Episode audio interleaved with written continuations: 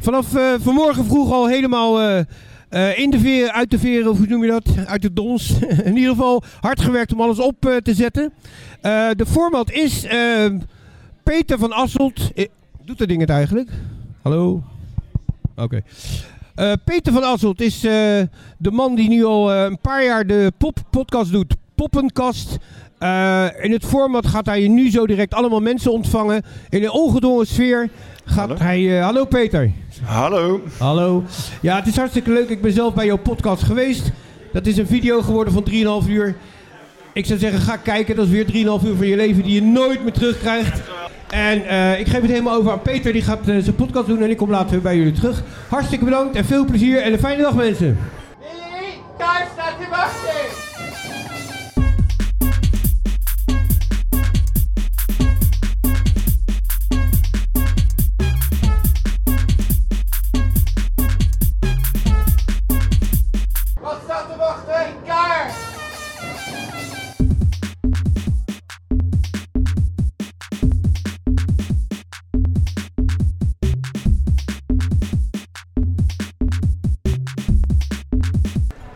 Zo, nou, welkom bij de Poppenkast, dames en heren.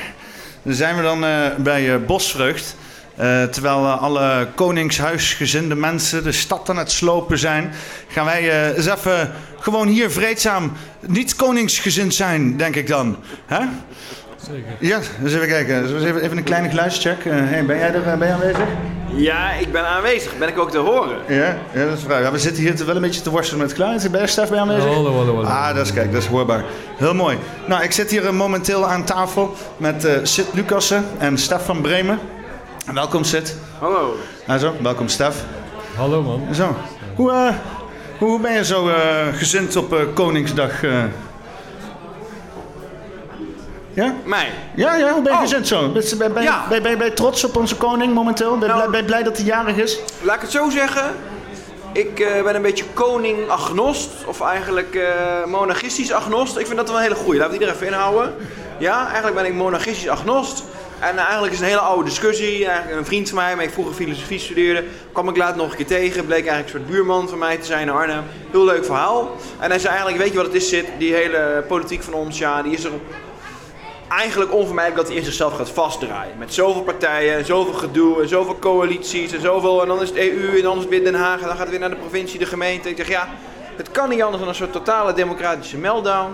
En op dat moment is het eigenlijk wel heel interessant dat we ergens, wel ergens een koningshuis hebben. God, dat is nog eens een keer iets spannends, weet je. Dan kan je nog een keer uh, een stukje grondwet mee uh, herinterpreteren. En uh, misschien dat dat dan in zo'n situatie waar alles vastloopt interessant en nog eens iets nieuws kan zijn om nog even wat meer, meer schwung in de zaak te brengen. Ik van, nou? Ja, vond ik wel een interessant uh, idee inderdaad. Uh, dus al onze instituties, al onze protocollen, onze grondrechten, grondwetten. Als we daar niks meer mee kunnen, dan kunnen we nog eens een andere keer kijken naar het Koningshuis of we daar nog iets niet mee kunnen. Dat vond ik een goed argument. Is er nog wat, is er nog wat over van onze grondwet? Uh... Helemaal niks, helemaal niks. Dan kun je, nou ja, in theorie wel, maar in de praktijk, weet je, dan kom je Ken je reet mee afvegen, zeg ja, maar. precies. Daar hebben we het vaker over gehad, ook in onze stream, hè. Hey, hey. Nu we er toch zijn, kijk allemaal onze stream. We gaan weer streamen op 9 mei, toch? Dus, dus even promoten dan de streamen. Ja, lijkt me wel geweldig. Wij, Peter en ik hebben onze eigen stream. en we spelen, we spelen dan videogames en we hoeren en we praten over politiek en we praten over maatschappij. En we hebben ook kijkersvragen en mensen in de Discord vinden er wat van. En je hebt een, een Twitch zit eraan vast en uh, daar hebben we het ook hier al over gehad. En uh, ja, wij gaan ook een roadtrip doen binnenkort. We gaan uh, eigenlijk de restanten van het keizerrijk van Karel de Grote gaan we bekijken. We zijn ook nog van plan om verderop in de zomer nog een keer naar Italië te gaan en daar een prachtige roadmovie van te maken. Ook allemaal weer een idee van Joost Maatman. Dus daar zijn we mee bezig. Ja, het is, jongens, volg ons. Volg Peter. Volg de poppenkast. 9 mei gaan we weer streamen. Het wordt weer een avontuur. Het is, uh, ja, hoe kwam ik hier nou op? Ja, het Koningshuis, hè? Ja. Nou, ik heb even een andere vraag voor ja, je. kom maar door. Wat vind je van magneten? Ja, mijn tante had vroeger een magnetiseur. Maar uiteindelijk is ze overleden. Dus of het echt heeft geholpen, weet ik niet. Ja, want, want uh, in, het, in het Humanistisch Verbond hè, ben, ben, je natuurlijk ook wel blootgesteld aan wat meer holistische zaken volgens mij, of niet? Nee, dat was nog voor mijn tijd. Oh, ja. Dus toen ik bij het Humanistisch Verbond zat, ik ben na zo'n jaar of zeven, ben ik wel echt actief geweest, ook in het bestuur van, uh, van het Humanistisch Verbond de Arnhem en omstreken. En we waren eigenlijk veel bezig met secularisme, humanisme, uh, ook het idee van goh, de verlichting, nihilisme, wat is daar nog van over? En ook een beetje, de, de, beetje dat islamintolerantie, hè, dat dat een beetje aan het opkomen was. Ook in die tijd met die aanslagen wat toen heel erg speelde. Dus dat was een beetje de discussie, zeg maar. Dus dat wat jij nu al hebt over die... Nou, ik was wel een mooi verhaal. Ik was met eh Humanistisch Verbond eh, Jongeren, eh, internationaal humanisten. was ik op een gegeven moment in Brussel, ook voor een leuke bijeenkomst en zo. En er was zo'n meisje. En, en letterlijk het eerste gesprek waar ik te horen, dus ik wandelde daar binnen en zei ze... Ja, weet je, het is, hè, ik, heb, ik ben helemaal niet zweverig en eh, met religie en spiritualiteit, daar moet ik niks van hebben, weet je. Maar ik was bij Stonehenge en ik leg mijn handen op die steen en ik voelde gewoon de levens door me heen vloeien van die mensen die daar duizenden jaren geleden geleefd hadden en aan gebouwd hadden. En ik vond dat zo'n bijzondere ervaring. Ik van oké, Ja, want dat was gewoon de opener. spiritualiteit hoeft helemaal niet zweverig te zijn, hè? Ja, klopt, klopt. En dan kom je op eh, yoga rechts en zo en heel interessant allemaal. Ja, want hoe sta jij daar tegenover eh, spiritualiteit, Stef? Jij, ko- ademen. ah, want jij komt uit de wetenschap. eh, wat, wat, ben- wat, wat is jouw, wat is jouw beroepskant? Vertel deze mensen dat eens even. Mijn titel. Je, je titel, nou ja, niet zoals je titel, je interesses, laten we het daarvan. Interesses. Interesses zijn organische chemie, waar je medicijnen maakt, oftewel drugs voor de meeste mensen. Drugs. Ja, het zijn allemaal dezelfde stofjes in een één grote categorie. Ga je iets, Het ontwikkelen van nieuwe moleculen. Puzzelen. Lego, maar dan op next level. ga je iets productiefs doen of ga je wiet roken? Ho- hoorde je hem? Ga je iets productiefs doen of ga je wiet roken? Oh, ja. Ja, ik weet niet of Luc al bezig is. Maar, maar jij hebt, eh, je hebt dus iets eh, ondervonden met magneten. Kan je, kan je daar iets over vertellen? Ik weet dat wij er al talloze verkeren over hebben verteld. En eh, heel veel mensen die schrikken zich toch een beetje af dat wij een podcast van 7 uur hebben gemaakt. Dus Over magneten. over over magne- de magnetische werking van het leven. Hè? Dus je zou, zou spiritualiteit ook als een bepaalde soort magnetisme kunnen zien, denk ik. Heb ik dat goed? In mijn ogen we zijn we allemaal een fractaal van het totaal. Dus welk woord je ook toepast, het bestaat in het eh, totaalpakketje. Je kunt alles verzinnen, het zijn mensenconcepten. Ja, dus, dus maar, maar als, je- als ik zou zeggen van eh, geesten zijn magnetische velden. Ja, elektromagnetische verstoringen, versterkingen. En dan krijg je het met leelijnen weer te maken. Het is allemaal elektromagnetisme. Maar hoe dan? wat we niet zien. Hoe dan? Net als met golven, die kunnen elkaar versterken en uit eh, cancelen. Dat je geen eh, beweging meer hebt. Ja. Nou, als je de juiste feng shui, dat is van de Japanners, dat betekent water-wind of wind-water. Alles wat energetisch beweegt, dat tuimelt over zichzelf. Het gaat nooit in een rechte lijn en het vult nooit de hoekjes. Dan komen we weer op dat water. Dat Ja. water wat door die achtvorm moest stromen. Weet je nog wat het daarover Ja, had? maar dit is Stef van Bremen met de magneten. Waar ik het over had. En die acht vormen, dat zijn de flow forms. Dat is eh, de Schauberger-methode en zo. Ja, hè? ja, Maarten die ergens rondloopt, hebben ze bij hun waterbedrijf, weet ik veel hoeveel van die flowforms achter elkaar geplaatst om het water dus te verbeteren en niet op chemische manieren. En die is nu bezig met geïnformeerd zand. Ik weet niet in hoeverre dat allemaal geheim is, dus ik kan niet meer zeggen dan nodig. Maar Oh, oké. er staat een nieuwe wereld voor ons te verwachten. Te verwachten. Die staat gewoon letterlijk voor de deur. Het is een kwestie van open doen. Ja, want jij, jij praat ook wel vaak over eh, dat water informatie kan bevatten. En dat je die informatie kan beïnvloeden op een bepaalde manier. Hè? Ja, de watermoleculen zijn dusdanig moleculen die eh, een heel mooi raster kunnen stapelen, zoals Lego-blokjes. Maar ze hebben ook een dipoolmoment, een zogeheten plus- en minkant. Dus je kunt, net als met programmeren, 1 en 0, je kunt informatie in de watermoleculen extrapoleren en erin eh, stoppen. Tegen praten, bij wijze van. Bij water is echt wel een dingetje. Dat gaat over die intentie, want jij bent ook weer een elektromagneet. Ja, want dan hebben we dus bijvoorbeeld een spiritueel proces. Zoals bijvoorbeeld het, eh, het, het, het zegenen van water of het zegenen van je, van je voedsel. Ja. Maar da- daar, daar ben je eigenlijk bezig met dus de, de, de energetische, eh, magnetische situatie van, van die, dat soort objecten. Die, die je dan op een of andere manier probeert te beïnvloeden. Kom je dan ook niet terug op het animisme? Dus bijvoorbeeld eh, de Romeinen hebben natuurlijk heel veel van de Etrusken overgenomen, later van de Grieken. Dus wat wij allemaal weten van die eh, Romeinse goden zijn eigenlijk Griekse goden, maar dan net even een Romeins jasje. Maar daarvoor hadden ze een soort, animisme. Dus het idee dat, dat, dat er ja, eigenlijk de natuur zelf, de materie van de natuur, ook op een bepaalde manier eh, bezield kan zijn. Eh, misschien dat dat hier aan linkt? Ja, je over het- het- spiritualiteit hebt? Het zijn de, dezelfde processen die wij dus nu eh, helemaal uitdokteren met allerlei wetenschappelijke termen. Die zij vroeger dus geanthropomorfiseerd hadden in allerlei goden en mensen die... Ja. En dan kom je uiteindelijk dan kom je op Dijksterhuis en de mechanisering van het wereldbeeld. ja. Maar wat houdt het in? Kan je wat over toelichten? Ja, dat- ook, dus ben ik een tijdje geleden dat ik er weer mee bezig geweest ben. Moet ik eventjes echt diep graven. Maar, ik, kijk, jongens, ik ben hier gewoon maar binnenkomen van... Yo, eh, Koningsdag, leuk. En Peter Joko in mijn podcast. En nu ben ik beland in een gesprek met magnetisme. Hij is net hier vijf minuten binnen. dan moet ik dus- met zo goed als ik kan hier een beetje mee dealen, maar nu ga ik erin. Eh, dus eh Dijksterhuis had een theorie over de mechanisering van het wereldbeeld. Ehm, en zoals ik het een beetje herinner, is dat er een soort. eh, ja, er wordt eigenlijk verondersteld dat er een soort schepping is En dat God die schepping heeft, dat het ook bepaalde natuurwetten zijn. Dus dat, eh, er zijn regelmatigheden in de natuur. Je kan de natuur bestuderen. Daar kan je zinnige informatie uit, eh, uit leren. Maar uiteindelijk dat dat steeds onpersoonlijker werd. Uiteindelijk werd het idee van een soort god, een soort schepper of een soort platonische demiurge en goddelijke ambachtsman, dat werd langzamerhand allemaal overboord gezet. Omdat eh, die natuurwetten op zichzelf al genoeg waren om voorspellingen mee te doen. En ook verklaringen die ook steeds uitkwamen, die bleken te kloppen. En uiteindelijk kom je ook op Auguste Comte en dan kom je op het eh, positivisme en het idee eh, ehm, dat we eigenlijk steeds verder toegaan naar eh, anonieme natuurwetten. En uiteindelijk worden eigenlijk al die religieuze, theologische aannames worden min of meer overbodig. En uiteindelijk kom je uit zo'n universele taal van de wetenschap, waar eigenlijk zowel de essentiële wetten van de biochemie als van de natuurkunde uiteindelijk allemaal tot een soort universele natuurwetenschappelijke taal zouden zijn terug te brengen. En dat eigenlijk de religie een soort, in over de, de evolutie van de hele menselijke kennisgeschiedenis gezien, dat eigenlijk de religies een soort voorstadium zijn om dan uiteindelijk eh, tot die soort universele taal, die, die eigenlijk alle natuur, natuurkundige processen kan bevatten en uitdrukken, om daarin terecht te komen. Oké. Want, want, want, nou, jij, jij hebt een hele praktische eh, uitwerking op bijvoorbeeld het, revitaliseren van water. Hè? Dus waar, waar mensen dan al eh, eh, eh, eeuwen mee bezig zijn met het instralen van bepaalde zaken, het, het informatie toevoegen aan, aan bijvoorbeeld water, wijwater. Jij hebt daar een, eh, een hele wis- wiskundige oplossing voor eh, bedacht. Kan je daar iets over vertellen, over jouw eh, magneten? Ja, dit is dan een trucje waarbij twee magneten met een noordpolen tegen elkaar aan zitten. Er zit een ijzeren ring tussen. En dat spanningsveld van die noordpolen tegen elkaar is gigantisch. Die duwen elkaar weg als ik dat goed begrijp. Nee, nee, die blijven zitten door die ijzeren ring. Die ijzeren ring, ik zal straks een keertje voordoen, die zorgt ervoor dat aan de ene kant van het ijzer, ook een, eh, zodra een magneet ijzer raakt, wordt ook een magneet. Dus dan krijg je in die ijzeren ring voor beide magneten een noord- en zuidpool. En dan blijft net plakken. Maar normaliter zouden twee Noordpolen elkaar afstoten. Ja, ja, Oké, dus dat ik En wel. die kracht die voel je ook en dan ga je op een gegeven moment doorheen en dan klikt hij vast. Oh, dat is een oké. beetje die rare brain fart van dit zou eigenlijk niet moeten kunnen, maar het werkt. Hmm. Op het moment dat je daar water doorheen laat stromen, want het zijn ringmagneten, dan verandert het water, even simpel gezegd. Oké. En dat is weer vanwege dat diepolmoment van het water. En wordt het water dan gereset tot, zeg maar, tot zijn natuurlijke staat? Daar lijkt het een beetje op. Oké. Net als wanneer je natuurlijk vanuit met de zon gaat stoom destilleren naar een Ja. wolk en dan gaat regenen. Dat is een gigantisch proces. Dit lijkt eventjes Ja. zo... En dat reset is dan geen waterzuiveringsproces in die zin dat stoffen die in het water zijn opgelost, die blijven nog steeds aanwezig. Maar op een soort elementaire niveau wordt eigenlijk, laten we zeggen, een beetje de quarks van het water wordt, eh, wordt eigenlijk gezuiverd. Ja, ik zie het vooral dat een H2O is een interessant molecuul, want de zuurstof is 16 gram per mol en een waterstofproton is 1 gram per mol. Dus een gigantisch verschil qua grootte. Aan het zuurstofatoom zitten ook extra elektronen. Die elektronen bepalen of het water dus functioneert of niet.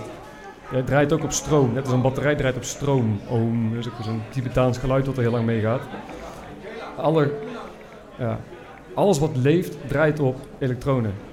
En die elektronen zijn zodanig nodig dat als je je water met elektronen drinkt, heb je goed water. Als je je water zonder die elektronen, excess elektronen eigenlijk, om het mooi te zeggen, drinkt, dan heb je slecht water. En dan die vervuilingen die oplossen in water, dat gebeurt ook weer onder elektromagnetisch vlak. Dus die watermoleculen die, die gaan met de plus- of minkant naar een ander molecuul zitten om de lading te... En, dit, en, en dit raakt dan aan entropie. Van hoezeer een molecuul nog geladen is met elektriciteit. Daar komt het een beetje op neer. Oké. En dan zou je zelfs kunnen zeggen, dat net als met een sterke magneet, we gaan nu langs Peters apparatuur en alles is sjoe, klaar. Ja. Zeg maar dag tegen het apparatuur. ja, maar daarom is het ook zo belangrijk om papieren boeken te blijven uitgeven. Dat Juist. doe ik dus ook bewust. En Daarom zie je alles in de oudheden in steen afgebeeld worden, Ja. dat gaat langzaam mee. Ja, Rex Augusta om iets te noemen, Rex Gesta inderdaad. De, de informatie die we uit het Romeinse Rijk hebben is voor een heel belangrijk deel inderdaad in steen gebeiteld. Daarom hebben we niks van de Germanen hè, en de Vikingen, omdat die alles in hout kerfden. Ja, ja. Ja en zo is het ook met, eh weet je nou, ik zat gisteren nog te kijken. joh. Ja, we hebben wel wat, we hebben de, De Edda en Maori's, zo, we wel aan de hebben kant van de wereld, de Maori's en dergelijke allemaal met de mond gesproken. Ja. De Indianen, Ja. ook wel wat de godschilderingen, maar Klopt. zijn die allebei van Kijk, nu komt het allemaal goed mensen. Ik heb bier. Oh ja, weet- Applausje voor het bier. ik heb nog één slok. Oh, nou ja, ik heb hier twee bier dus. Hey. Ja, want wat heb jij, wat heb jij precies voor een ring eh, daar om je bier heen zitten? Wat, wat is dat voor gekkigheid? Kun je dat eens even uitleggen? Dat is de Ring of Harmony. Ik weet niet waar de camera op het moment staat. Ja, dat is die. ja. mensen. Deze ring is van. Het verhaal, ja, Maarten is er meer in verdiept, maar schelpenmortel. En een schelp is ook, als je iedere schelp bekijkt, zie je of laagjes of een vorm, een spiraal, dat is een Fibonacci-spiraal. Dat is de energetische Ja, de gouden basis ratio. van leven. Ja, de gouden ratio. En die komt ergens vandaan. En in het magneetveld zijn beelden op YouTube waarbij het magneetveld gevisualiseerd wordt. met een eh, heel dun laagje ijzerdeeltjes tussen twee glasplaten. En dan zie je holografisch de magneetbanden naast elkaar. Dus als je het ziet, dan ga je het begrijpen. Kan ik me weinig bij voorstellen. Ja, je, je begrijpt maar- het pas als je het ziet. Ja, Die ring is gemaakt van vermalen schelpen van de Ja, strand. want die schelp, dat stukje kristal heeft dus weer een frequentie. Want ieder kristal is Lego-blokjes gestapeld in een manier wat weer de ether kan geleiden. En dat is een hele leuke, simpel feitje met wetenschappelijke mensen. Wij zien ongeveer 1 tweeduizendste van het elektromagnetische spectrum naar wat er is. We zien praktisch niks. En kom je dan ook op dieptestraling en zo van, eh, van de kosmos dat er nog een heleboel... eh, Ja, en dan zit gelijk weer met kwantummechanica, want Ja. straling is een snellende factor. Ja, het is interessant als je, ik zou zeggen, kijk de podcast, dat is maar 7 uur lang. Oh ja. Maar- nou, heel misschien dat ik in die tijd Resident Evil kan uitspelen, maar ik ben er bang voor. Je kunt er gewoon aanzetten tijdens. ja, dus gewoon, Fair enough. Ach, wat is zeven uur bij mensenleven? Hè? We pakken hem zo meteen nog wel eventjes in.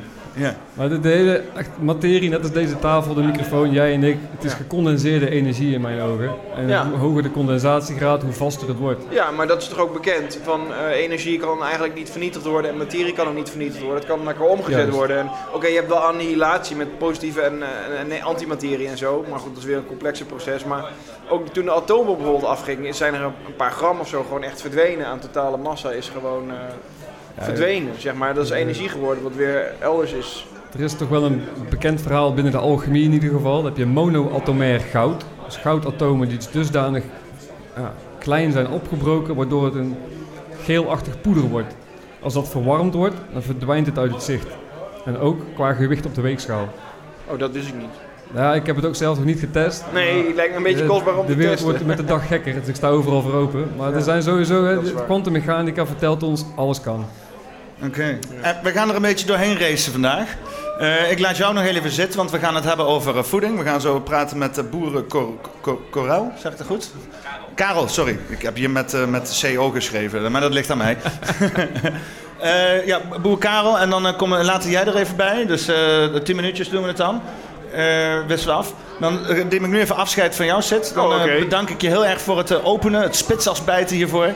en dan kan je voor de rest weer genieten hoop, vanavond. Ik hoop dat het meerwaarde had wat ik hier te melden. Sowieso. Hey, hartstikke bedankt, Sid. Ja, nou tot ziens. Nou, applausje voor Sid, mensen.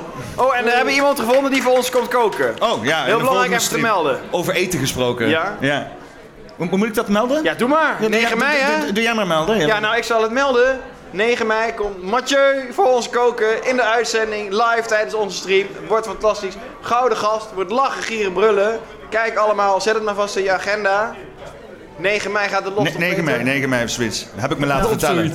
Ja, jij zei de week van de 8 mei en toen waren we op Ja, 9 9 mei. Ja, nee, dat is helemaal goed. Ja. Als je houdt van gamen en van koken en van interessante gesprekken, dan Ja, eh, het zeker aan het Gesprekken op kijken. niveau authentieke gesprekken.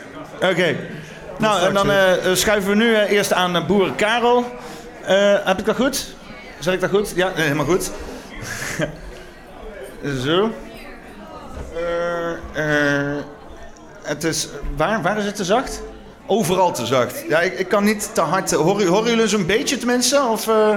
ik kan het nog wel iets harder zetten zo. Maar moet uitkijken dat het niet gaat rondzingen. Hier, kijk, daar komt hij al. Dus ik, ik probeer het maximaal te pompen. Anders moeten jullie maar gewoon dichterbij komen staan of tegen een speaker aan, zoals we dat vroeger bij de raves deden. Dan komt het helemaal goed. Ehm, boer Karel, welkom, welkom hier. Het, eh, mag. eh, oh. Ja, zo dicht mogelijk bij de microfoon heeft hij graag. Bijna opeten, Schuim er een stukje naar voren. Ja, Net niet opeten. gewoon, eh, omdat ik hem niet inslik. ik heb eh, net een heerlijke hamburger van jullie op. eh, Oh nee, sorry, jij Dat bent hier met kaas. we maar hebben een dat hamburger daar zo. Ja, we hebben, ik heb net een heerlijk blokje kaas van jou op. Dat is beter. Ja. Wat, waar, waar komt jouw kaas? Hoe, hoe ga je om met jouw kaas? Nou, ik kan dan beter even het eh, verhaal in het kort vertellen. Ik heb boerderij bij Sertogenbos.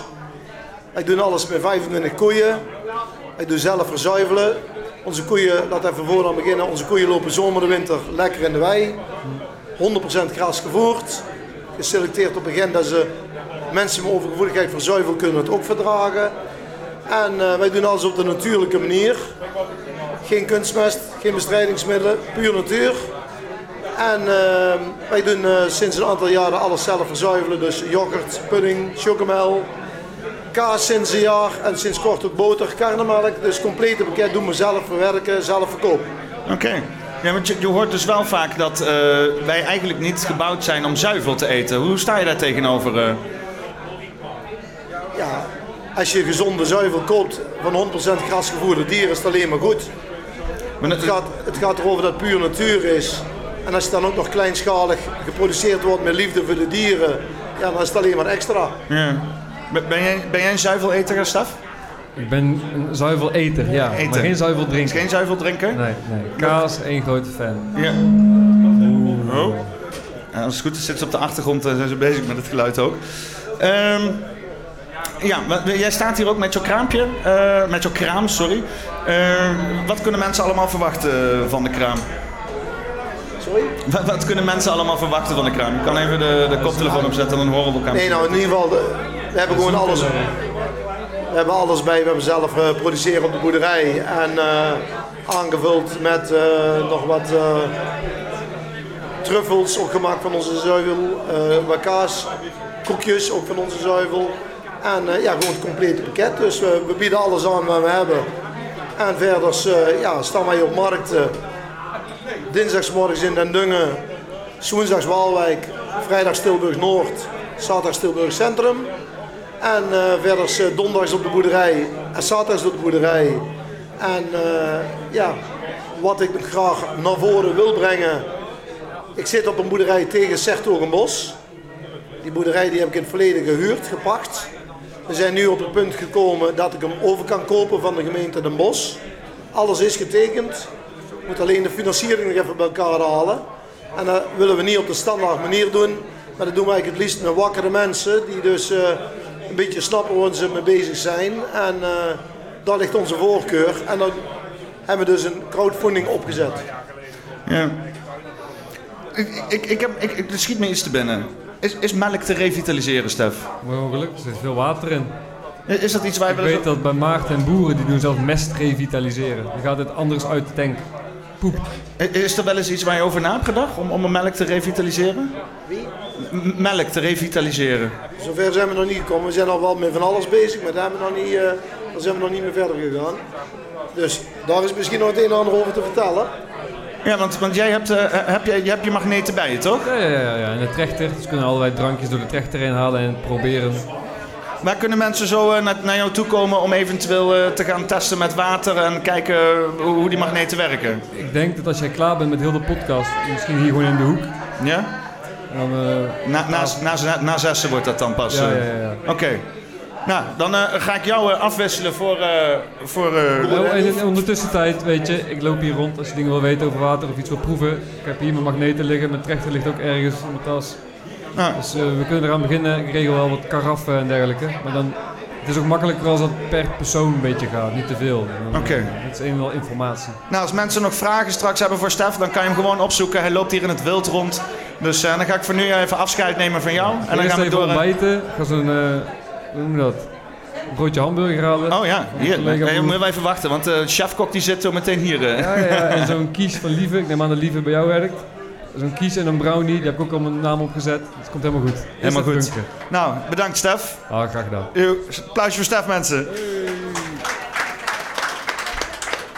Eh, veel plezier doen. Mag je hier een plek nemen? Dan gaan we door eh, naar de volgende gast. Ja, we, we roleren aardig door. Heel even het geluid afstellen? Oké. Oké. We mo- mo- moeten, moeten heel even, heel even wat, eh, wat noodsituaties doen. Ik, ik kan hem, ik kan hem eh, wat, wat zachter zetten hier. Als je, dat, eh, als je dat wil. En dan kan je hem wat harder zetten daar. Eens even kijken. Dan eh, geef zo meteen maar een, een thumbs up. Als wij. eh, ja, ik, kan, ik, ik ga even. Ik, ik, ik, leid jou zo heel even in. En dan ga ik ondertussen heel even lullen. Eh, voor de mensen die, eh, die nog niet weten wat hier allemaal gaande is. eh, ik heb een podcast, de Poppenkast. Als je denkt, wat een zooitje is dit. Dat is de bedoeling, dat is mijn concept. Ik, ik, ik, weet je, ik kom uit de, uit de media. Daar wordt altijd heel erg gepraat over hoe zaken gepland moeten zijn. Hoe zaken helemaal uitgedokterd moeten zijn. Wie wat precies gezegd moet hebben. Ik heb zoiets, we laten dat helemaal los. En ik hoop dan in het proces daarvan een unieke manier van gesprekken tot stand te kunnen brengen. Normaal ga ik gesprekken aan van, van 7 uur, 8 uur. Horen horen jullie eens- Ja, helemaal top. Kijk eens aan. Eh, normaal ga ik gesprekken aan van, van, van drie uur, vier uur, vijf uur, eh, zolang het nodig is. Eh, vanavond heb ik een lijst met gasten, dus, dus zeg je u tegen. Dus je zal mij ongewoon snel er doorheen zien banjeren. Dat is al, we hebben al een flinke start gemaakt. En volgens mij kunnen we verder. Dus kunt u zichzelf even voorstellen? Ja, ik ben Henny van Grinsven van varkensbedrijf Puur Burgje. Mag ik eens dichter bij de microfoon Ik moet even wat korter bij. Ja. Eh, wij houden de Burgje varken en de Durkie, dat is ons eigen ras. En die lopen bij ons allemaal buiten. En wij hebben een streekwinkel en daar vermarkten we onze varkens. En, eh, eh, want ik heb net een heerlijke hamburger eh voor mogen eten. En wat, wat is, wat is het, het verschil tussen normaal vlees en het vlees wat, wat, wat jij hanteert hier? Tussen het normale vlees tussen haakjes is een eh, gecreëerd, samengesteld varken. Dat zoveel mogelijk kilo's kan maken in zes maanden. En in die zes maanden loopt hij heel veel eh, injecties op. Om zo gezond mogelijk tussen haakjes te blijven. Eh, het bevat zeer veel water. De smaak is ver te zoeken. Onze varkens dat is een typisch Engelse Berkshire ras. Gelukkig kunnen die niet in de reguliere varkenshouderij gebruikt worden. Maar wat is een Berkshire ras? Berkshire is Engels. Het varken heeft eh, grote zwarte haren. Het wordt enorm groot. Het groeit veel te traag voor reguliere varkens. En die hebben wij gekruist met een Amerikaans Duroc, ook buitenvarken. En dan hebben we onze Durkie uitgecreëerd. En dat is het ultieme varken voor eh, spek en de hamburgers en vlees. Oké. Is dat iets waar, eh, waar jij ook tegenaan loopt? Met, eh, met, met, want je bent natuurlijk ook eh, met koeien bezig, met de zuivel en zo. Nou, Henny en ik zijn elkaar op een gegeven moment in contact gekomen omdat wij ja, het kleinschalige dus zeer waarderen. En wij hebben niks met de grotere. En wij zijn bij hem gekomen omdat hij gewoon 12 zeugen lekker buiten lopen. Dag en nacht lekker buiten, beetjes worden buiten geboren en gewoon super lekker vlees. En daar zijn wij nou ook, dat we dat ook aanbieden aan onze klanten. En onze klanten weer in contact brengen met hem. Dan kunnen elkaar helpen. Ja. Want kleinschalig moet elkaar steunen. Ja, want het is wel een beetje waar heel veel boeren, ondernemers, notabene tegenaan lopen. Dat ze uiteindelijk in het hele systeem vastzitten. Hè? Dat ze zeggen van ja, ik moet wel me eh, laten afnemen door grote maatschappijen. Want anders eh, ja, dan, dan kom ik niet eh, aan- aan, aan de winst toe of dan loop ik gewoon vast financieel. Eh, eh, heb, je, heb je advies om dus echt uit die molen te komen op een of andere manier? In mijn beleving is gewoon de meeste boeren hebben gewoon heel veel koeien en ook heel veel schuld dikwijls. Alleen als ze dan op een gegeven moment wijze spreken voor kiezen om kleiner te gaan en ze verkopen de fosfaatrechten en ze verkopen een partij van de veestapel, dan hebben ze misschien geen schuld meer. Alleen het probleem is, als je een grotere bent, dan komen ze melk halen.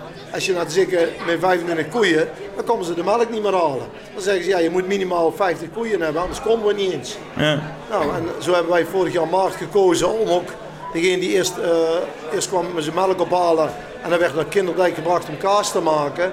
Alleen daar hebben wij vorig jaar voor gekozen op een gegeven bewust om zelf te investeren in de kaasmakerij en cursussen te volgen om een goede kaas te krijgen. Maar sindsdien zijn we helemaal onafhankelijk. Dus ja, dan hoeven, kunnen we ook gewoon blijven doen met 25 koeien. En zo kan het Henny blijven doen met 12 zeugen. Met zijn streekwinkel en met zijn lekkere vlees. Zo te horen hebben jullie geen lening bij de Rabobank afgenomen.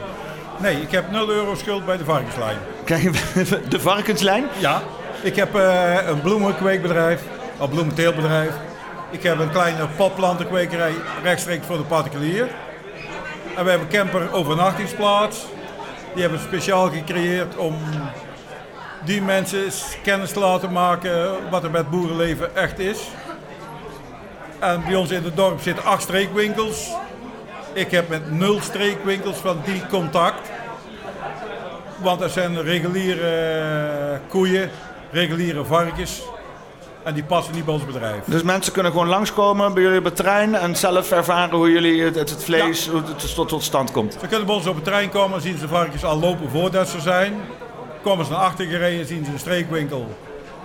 Stappen ze uit, dan zien ze de kippen loslopen en ze zien de varkens in de andere weide staan. En als de varkens eh, verplaatst worden, dan telen wij daar onze groentes op. Oké. En eh, kunnen ze u daar dan ook vinden, jou ook vinden daar met, met, met zuivel? Of, eh, Sorry? verkoop je ook, ook zuivel bij, bij, op het terrein van... eh, Ja. Wij zijn er ook mee begonnen. Ja. Ja. Dus onze zuivelbem weer aanbieden. Het is echt een, eh, een, een samenwerking. eh. Ja, maar A2, of eh, de puurste zuivel past bij ons. Omdat die koeien gewoon altijd buiten lopen. En collega's streekwinkels bij ons in het dorp, die hebben reguliere varkens. Ja, die willen wij niet hebben. En het koeienvlees, eh, daar willen wij er ook niet van hebben. En het kalfvlees al helemaal niet. Nee. Ja, want eh, eh, hoe, hoe wordt er omgegaan met de dieren bij jullie? bij ons is al het vlees oningeënt, ongespoten, ongecastreerd. Wat is helemaal niet nodig.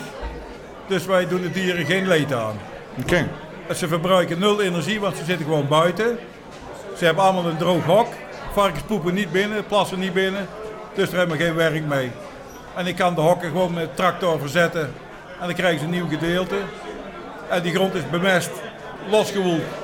Wij doen hem met een tractor egaliseren en dan gaan onze groentes op. Oké. Dus het cirkeltje is dan rond. Klinkt als, eh, als, als de ideale voedsel. eh. Ja, we hebben wel voedselzekerheid gecreëerd bij ons in het bedrijf. Ik doe het samen met mijn vrouw, maar het wordt, eh, ja, we moeten een klein beetje hulp hebben. We hebben enkele vrijwilligers, dat lukt nou goed. Jij, wil- jij wil wat zeggen? Jazeker. Ja, ik wil even interrumperen. Hij doet het. Ja, hij doet Ja? het. Hallo? Mag ik even jullie... Hallo? Nou doet je niet. Ja, ja kom maar. Eh degenen die hier staan, die willen het verhaal horen. En het is heel erg rumoerig. Dus als je echt wil praten, ga even buiten staan. En dan kunnen de andere mensen alles verstaan. Dus dan vraag je een beetje rustig met de praten. Want anders zitten hun hier voor Jan met de korte naam.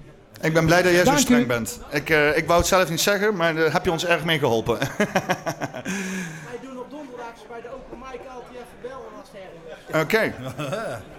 Ja, helemaal mooi. Dus het bericht is duidelijk. Kunnen jullie alsjeblieft even je kop dicht houden? Nee. Met alle respect. Ehm, eens even kijken. Eh, hebben jullie nog iets advies voor andere agrariërs die eventueel eh, ook los willen komen van, de- van de molen van, eh, waar heel veel mensen zich in bevinden? Ik denk dat het grootste probleem is dat ze het zelf tussen de oren moeten zo moeten hebben dat ze het zo willen gaan doen. En regeltjes en weet ik allemaal wat. Ja, dat wordt alleen, al ziek van al die controleurs en weet ik wat. En, maar goed, je moet het zelf goed willen doen en dat mensen kunnen vertrouwen. Ik wil zeggen, ik ben biologisch gecertificeerd geweest tot twee keer toe. En twee keer toe door de organisatie bestolen op basis van onwaarheden. Ja, op een gegeven moment heb ik gezegd, toedeloe, eh, dan maar geen certificaat. Wij doen het op de puur natuur manier en eh, dat is het belangrijkste. En onze klanten vertrouwen ons en eh, de groep mensen die bij ons kopen wordt alle weken groter. En ja, we zijn nu in ieder geval zover, dat wil ik dat toch nog even zeggen, voordat we dadelijk... We zijn nu zover dat we die boerderij gaan kopen en dat willen we met crowdfunding doen. En wij Henny al zegt, mensen, wij zoeken mensen die dus mee willen doen in de voedselzekerheid. Want vroeger was het voedselveiligheid. Maar tegenwoordig is het ook belangrijk dat je weet waar je voedsel vandaan komt en dat ook op een goede manier geproduceerd wordt. Nou, en daarmee doen, in principe had ik gezegd vanaf 1000 euro inleg kunnen ze 3% rente krijgen in de vorm van producten. Maar als mensen van 500 euro mee willen doen, is het ook goed. Dus we willen de boerderij gewoon kopen zonder bank en dat is de insteek. En ik ben er gewoon van overtuigd dat dat gewoon gaat lukken. En ik heb al veel toezeggingen. Alleen nog om het de komende maand eh, allemaal uitvoeren. Oké. Wil je er ook nog wat aan toevoegen? Nou, ik heb er weinig aan toe te voegen. Alleen net over die boeren om naar ons toe te trekken. Maar die boeren kunnen dat niet, want die staan allemaal onder contract. Er zit een grote schuld op de boerderij. En iedere boer wil het eh, grootste worden. Dus ja, Het is ook een bepaalde mindset eh waar je in moet ja zitten. daar bedoel ik eigenlijk mee te zeggen. Less is more misschien. eh. Ja, ze willen allemaal eh, veel grond hebben, want dan mogen ze veel koeien houden, of varkens, of kippen. Dat is allemaal hetzelfde. Maar ze onderscheiden zich niet met de producten. Alleen met de massa. Ja. ja, maar als ik jou zo hoor, dan, dan is het ook gewoon goed om veel verschillende ondernemingen gaande te hebben op het terrein. Ja, wij zijn van alle markten thuis. Wij doen zaken met uh, Vinkelse Molen. Met de stofvreters uit Nistelrode, die doen eh, graan, eh, dorst op, van, op manier van vroeger. Eh, we doen zaken met de Heijshoeven, die staat helemaal groen. En zo hebben we onze bedrijfjes allemaal geselecteerd. Maar ook onze afnemers. Oké. Kijk, de puurste zuivelkarel is er dan één van. Maar zo hebben we er toch wel plenty. En het valt niet mee om het hele assortiment in de winkel te krijgen. We hebben ons eigen brood één nummer vrij. Maar de stofvreters hebben dan weer geteeld voor ons. En zo kunnen we het cirkeltje voorzichtig rondkrijgen. We maken ons eigen broodbeleg. Dus en ja, de zuivel hebben we al. En dan zijn eigenlijk de schijf van vijf is eigenlijk bij ons in de winkel aanwezig. Alles, alles is te halen, hoeft niet meer naar de supermarkt. Bij ons, eh, alles is eigenlijk bij ons wel te halen. Ja. Alleen mayonaise en zo, ja, dat hebben we niet. Maar het is hartstikke zel- is makkelijk zelf te maken eigenlijk, hè? Het is makkelijk zelf te maken, dus we gaan Mayo. ook eh, zonnebloemolie persen in de herfst. En eieren hebben we ons buiten kippen, dus dan komt de mayonaise er ook aan. Nou, dat klinkt hartstikke ideaal. Ja. Nou, dan eh, ga ik jullie hartstikke bedankt, eh, bedanken, heren. En dan eh hou ik jullie niet verder af van jullie werk, want volgens mij hebben jullie nog heel veel monden te voeden hier. Ja, er staan heel veel mensen bij de hamburgers Ja. te wachten. Dus, Snel de hamburgersbak. En dan gaan we door naar de volgende gasten. Applausje voor de heren, dames en heren. Hey. Ah, hier stond bier. Ah. Ja, de volgende gast eh, is eh, Ellen, zeg ik dat goed? Helemaal goed. En eh Ferdi mag er ook bij als het, als het kan. Zeg ik, oh, zeg ik dat goed? Of nee, sorry, Rutger, pardon, pardon. Ik haal straks iedereen door elkaar heen. Ik had straks ook nog een... een, een- oh nee, dus inderdaad uh, Boer Karen, Henry, Ellen, Rutger Bos. Hè? Ja. Dan doen we, doen we, hierna doen we Hendrik en Rob. Voor jou, nee, het weet. Helemaal goed. Eh, jij mag een stukje dichterbij komen. Mag eh, een kleine, zoals ik zeg maar bij de microfoon zit, mag, het Ja. best wel, mag hem een beetje opeten. Zo. Zo beter? Ja, kom nog maar een stukje dichterbij. Oké. Ja, helemaal goed. Zo, ja, dan zijn we weer. Eh, met wie heb ik het genoegen hier? Ja, ik ben Ellen. Ik ben orthomoleculair epigenetisch therapeut. Ik zei jou net al, daar zegt niemand iets. Maar goed, ik ben eh, met natuurlijke gezondheid bezig. En eh, vooral het epigenetische stukje. Dat betekent dat je als eh, hulpverlener of als therapeut naar alle omgevingsfactoren kijkt die invloed hebben op jouw gezondheid. En eh, met wie ik heb, heb ik hier het genoegen? Ik ben Rutger Bos. Ik ben psychosomatisch fysiotherapeut die zich de laatste jaren meer is gaan verdiepen in lichamelijke trauma's. En traumatherapie. Ja.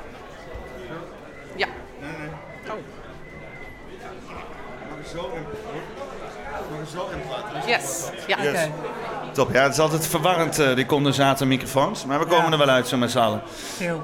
Ehm orthomoleculair. Ik, ik hoor dat steeds vaker de laatste tijd. eh. wat, eh, wat, wat houdt dat? eh, ik bedoel, natuurlijk de, de, de stoffen, eh, eh, de processen in het lichaam. Ja, orthomoleculaire stoffen zijn bouwstoffen. Dat, dat kunnen natuurlijk ook gewoon voedingsstoffen zijn. Ik hoorde net al het mooie verhaal van de boer. En ik heb niet verstaan wat meneer met dat mooie leren schort deed.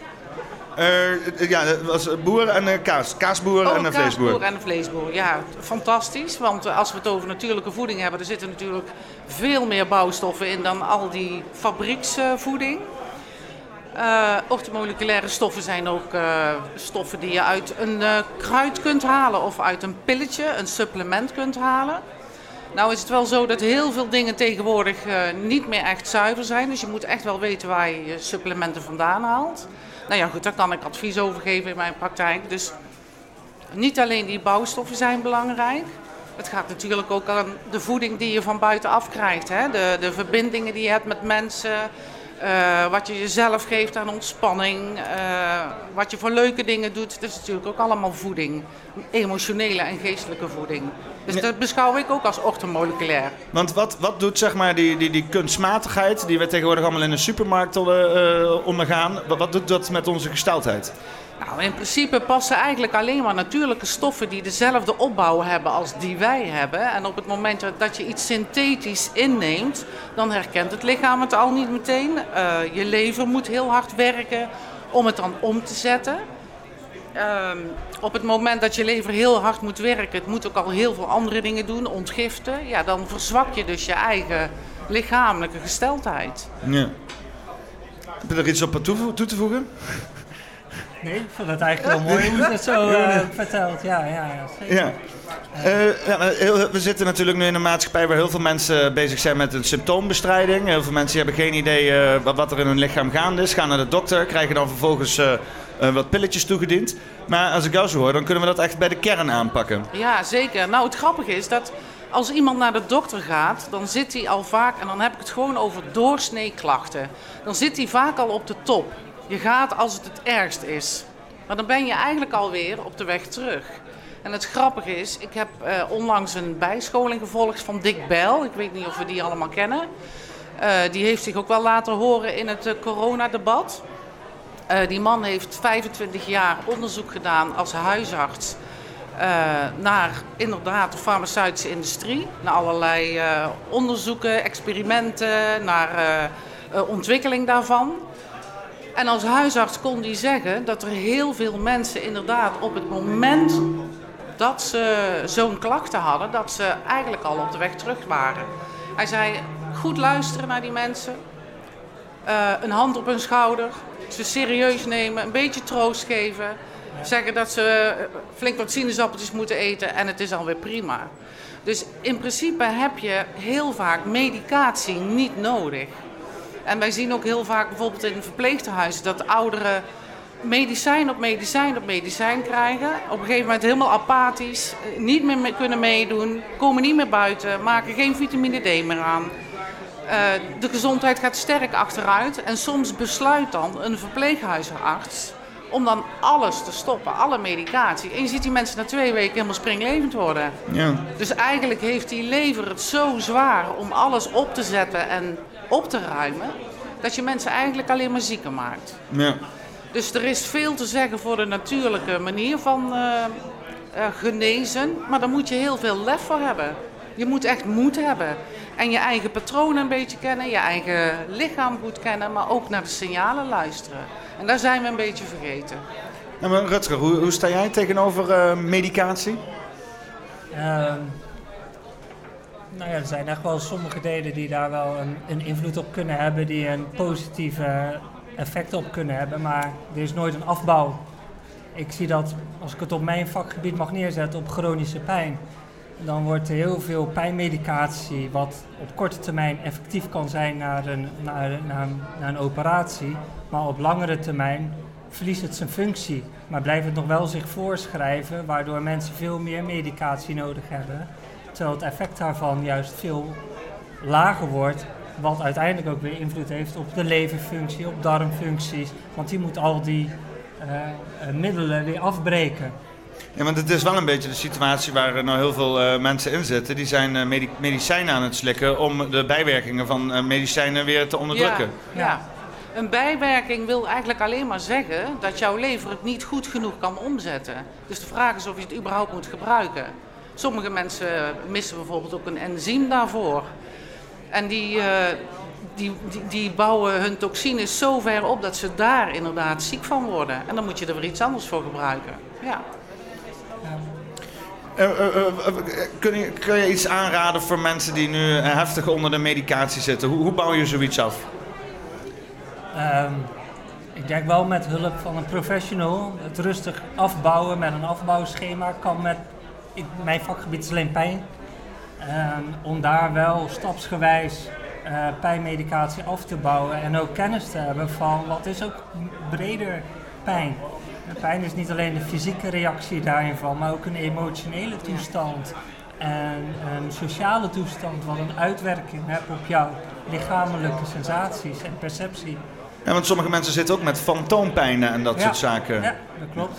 Heb, heb, jij daar ook medicatie voor? Of is dat, uh, want, want, dan ben je er meer op psychologisch vlak mee bezig, lijkt mij. Uh, nou, dat is...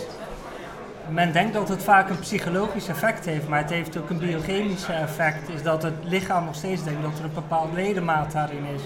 Dus als jij dat continu wil onderdrukken, is het juist ook de, de, de kennis ervan van wat gebeurt er allemaal in mijn systeem. Ja. Wat gebeurt er nu met mijn lichaam? En dat zien we heel vaak terug dat mensen door medicamenten niet meer weten wat gebeurt er nu in mijn lichaam. En een medicament moet dat dan oplossen.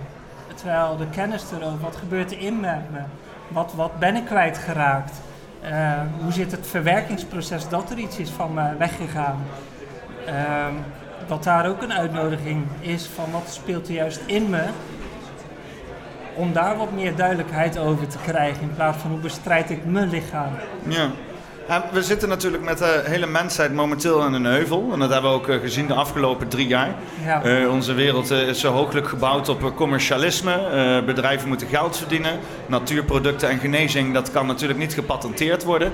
Eh, eh, drugs wel, hè, eh, chemische middelen. Ehm, hoe, hoe, wat is een weg om daaruit te komen? Hè? Want eh, heel veel nou ja, instanties, dokters, ziekenhuizen worden toch gefinancierd vanuit eh, Big Pharma, dat soort zaken. Eh, ja, we hebben het gezien de afgelopen twee jaar dat het politiek meteen grijpt naar allerlei middeltjes qua oplossingen in plaats van gewoon gezonde levensstijl. Ja. Hoe, hoe is daar uit te komen? Is daar uit te komen? Ja, wat ik heel jammer vind is dat dit bijvoorbeeld al niet in het onderwijs wordt gebruikt. Hè? Dat je eigenlijk daar geen les over krijgt. Eh, wat ik net al zei, ik denk dat je moed nodig hebt. Omdat je, ja, je, je moet het, het, de, de, het gesprek met jezelf aangaan. Ja, jij zei het al zo mooi.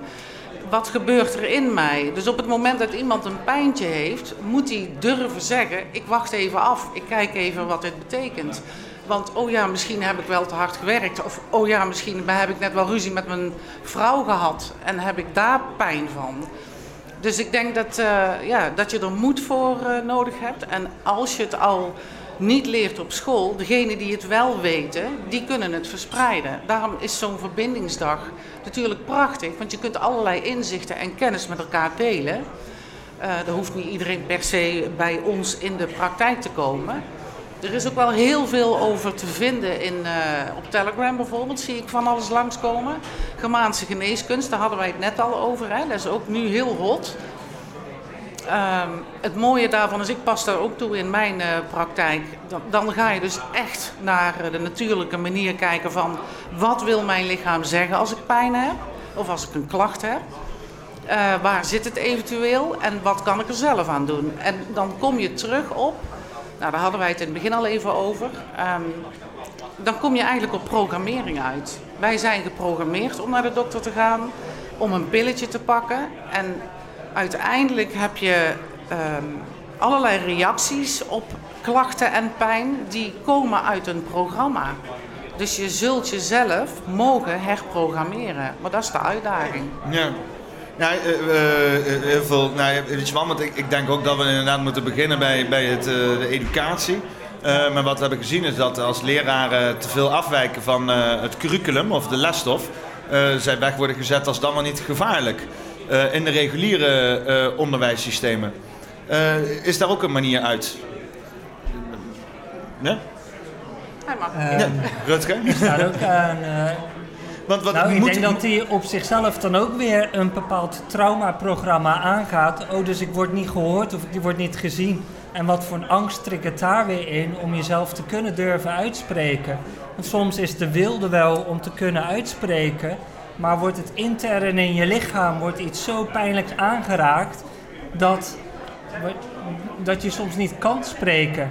Ja, dus dat vind ik ook een deel om rekening mee te houden. Dat soms de wilde wel is mentaal, maar fysiologisch gezien is het lichaam gewoon te benauwd om zich te daarin te durven uitspreken. Ja. En dan raakt dat ook weer kwetsbaarheden bij die docent om zich daarin te kunnen uh, uh, ja, te uiten daarin. Ja. En trauma is daar een heel sensitief stuk voor die altijd jezelf probeert te beschermen. En soms is die bescherming zo uh, goed ingesteld dat door het weer te kunnen spreken, kan op dit thema wel een, een, een, onderdeel zijn, maar vaak raakt het al iets aan vanuit vroeger, of misschien transgeneraal of maatschappelijk, dat het je gewoon blokkeert. Ja. ja dus dan daar, ja, daar is dat, vind ik dat moeilijk om daar direct van, oh, dan moet iemand zich kunnen uiten. Ja, lichamelijk gezien is dat vaak ook veel complexer. Er is vaak nog iets wat we eerder moeten oplossen met z'n allen. En ik denk dat alle mensen hier wel al aardig onderweg zijn. Of in ieder geval een flinke stap hebben gezet. Maar er genoeg mensen rond, rondlopen in de maatschappij die daar nog niet eens zijn. Want vooral ook transgeneraal, dat is ook iets waar jij het ja, over had. Ja. Uh, we lopen eigenlijk, ook al heb je een hartstikke prima leven gehad, gewoon rond met een trauma. Dan wel Ja. niet van uh, wat we mee hebben gekregen van onze ouders, voorouders. Precies. Een mooi voorbeeld is dat uh, met kerst vraagt een dochter aan haar moeder... Mama, waarom snij jij de zijkanten van de lamsbout af als je die in de oven doet? Ja, dat weet ik eigenlijk niet, zegt die moeder. Dat deed mijn eh, moeder ook altijd. Moet je eigenlijk aan oma vragen. Dus kleinkind vraagt aan oma: Oma, waarom sneed jij vroeger altijd de zijkanten van de lamsbout af? Toen zei oma heel simpel: De oven was te klein, er kon de lamsbout niet in. En dan kun je zien dat zo'n moeder van dat meisje neemt het over zonder te beseffen wat ze doet. En nou is dat kind, eh, dat denkt na. Dus die heeft zoiets van, huh? En zij krijgt het juiste antwoord. Maar stel nou voor dat dat kind niet nadenkt of daar niet over vraagt. Die doet het vervolgens ook weer en haar kind zal het ook weer zien. En dan gaat eigenlijk met allerlei gedragingen, met meningen over dingen, vooroordelen, met nou ja, noem maar op. eh, hoe, hoe er vroeger generaties terug met problemen omgegaan werden. Dat is iets wat je continu doorgeeft aan generaties. Dus dan zit jij in deze tijd met een probleem. En dan denk je ook nog, het is mijn schuld. En dan zit het heel ver terug.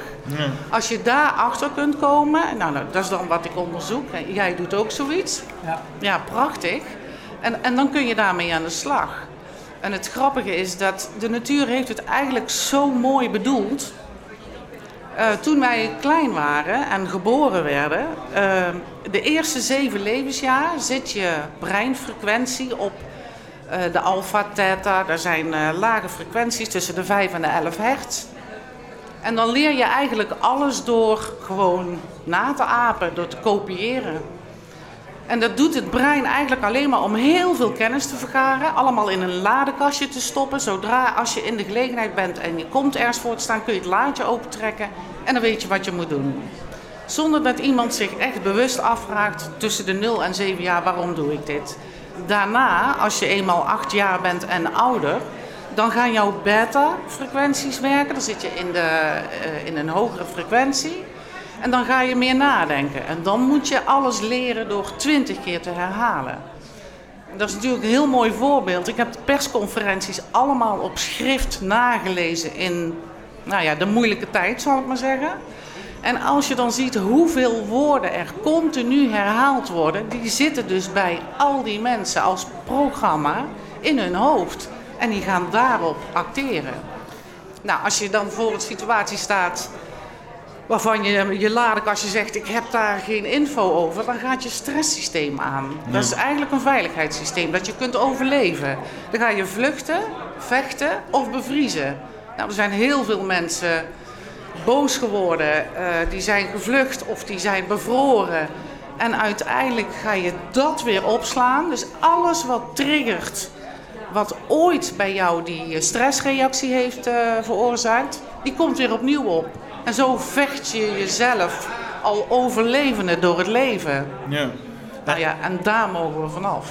Ja, je, ziet dus ook dat eh, eh, de heel wat, eh, wat, wat oudere generaties echt moeite hebben om nog andere ideeën aan te nemen. Ik kan me laten vertellen dat dat met zekere neuroplasticiteit te maken heeft in Ja. het brein. Dus Ja. ik, ik stel mezelf dat altijd voor dat je zulk van een banen weegt, net zoals een klein paadje door het bos. En hoe vaak je dat pad hebt bewandeld, hoe duidelijker die zichtbaar is. Ja. En dan wordt het natuurlijk steeds enger om van het pad af te dwalen, want dan kom je allemaal rare dingen tegen. Nou ja, dan moet je dus iets gaan doen waar jouw brein geen informatie over heeft. Dat zit niet in een laadje.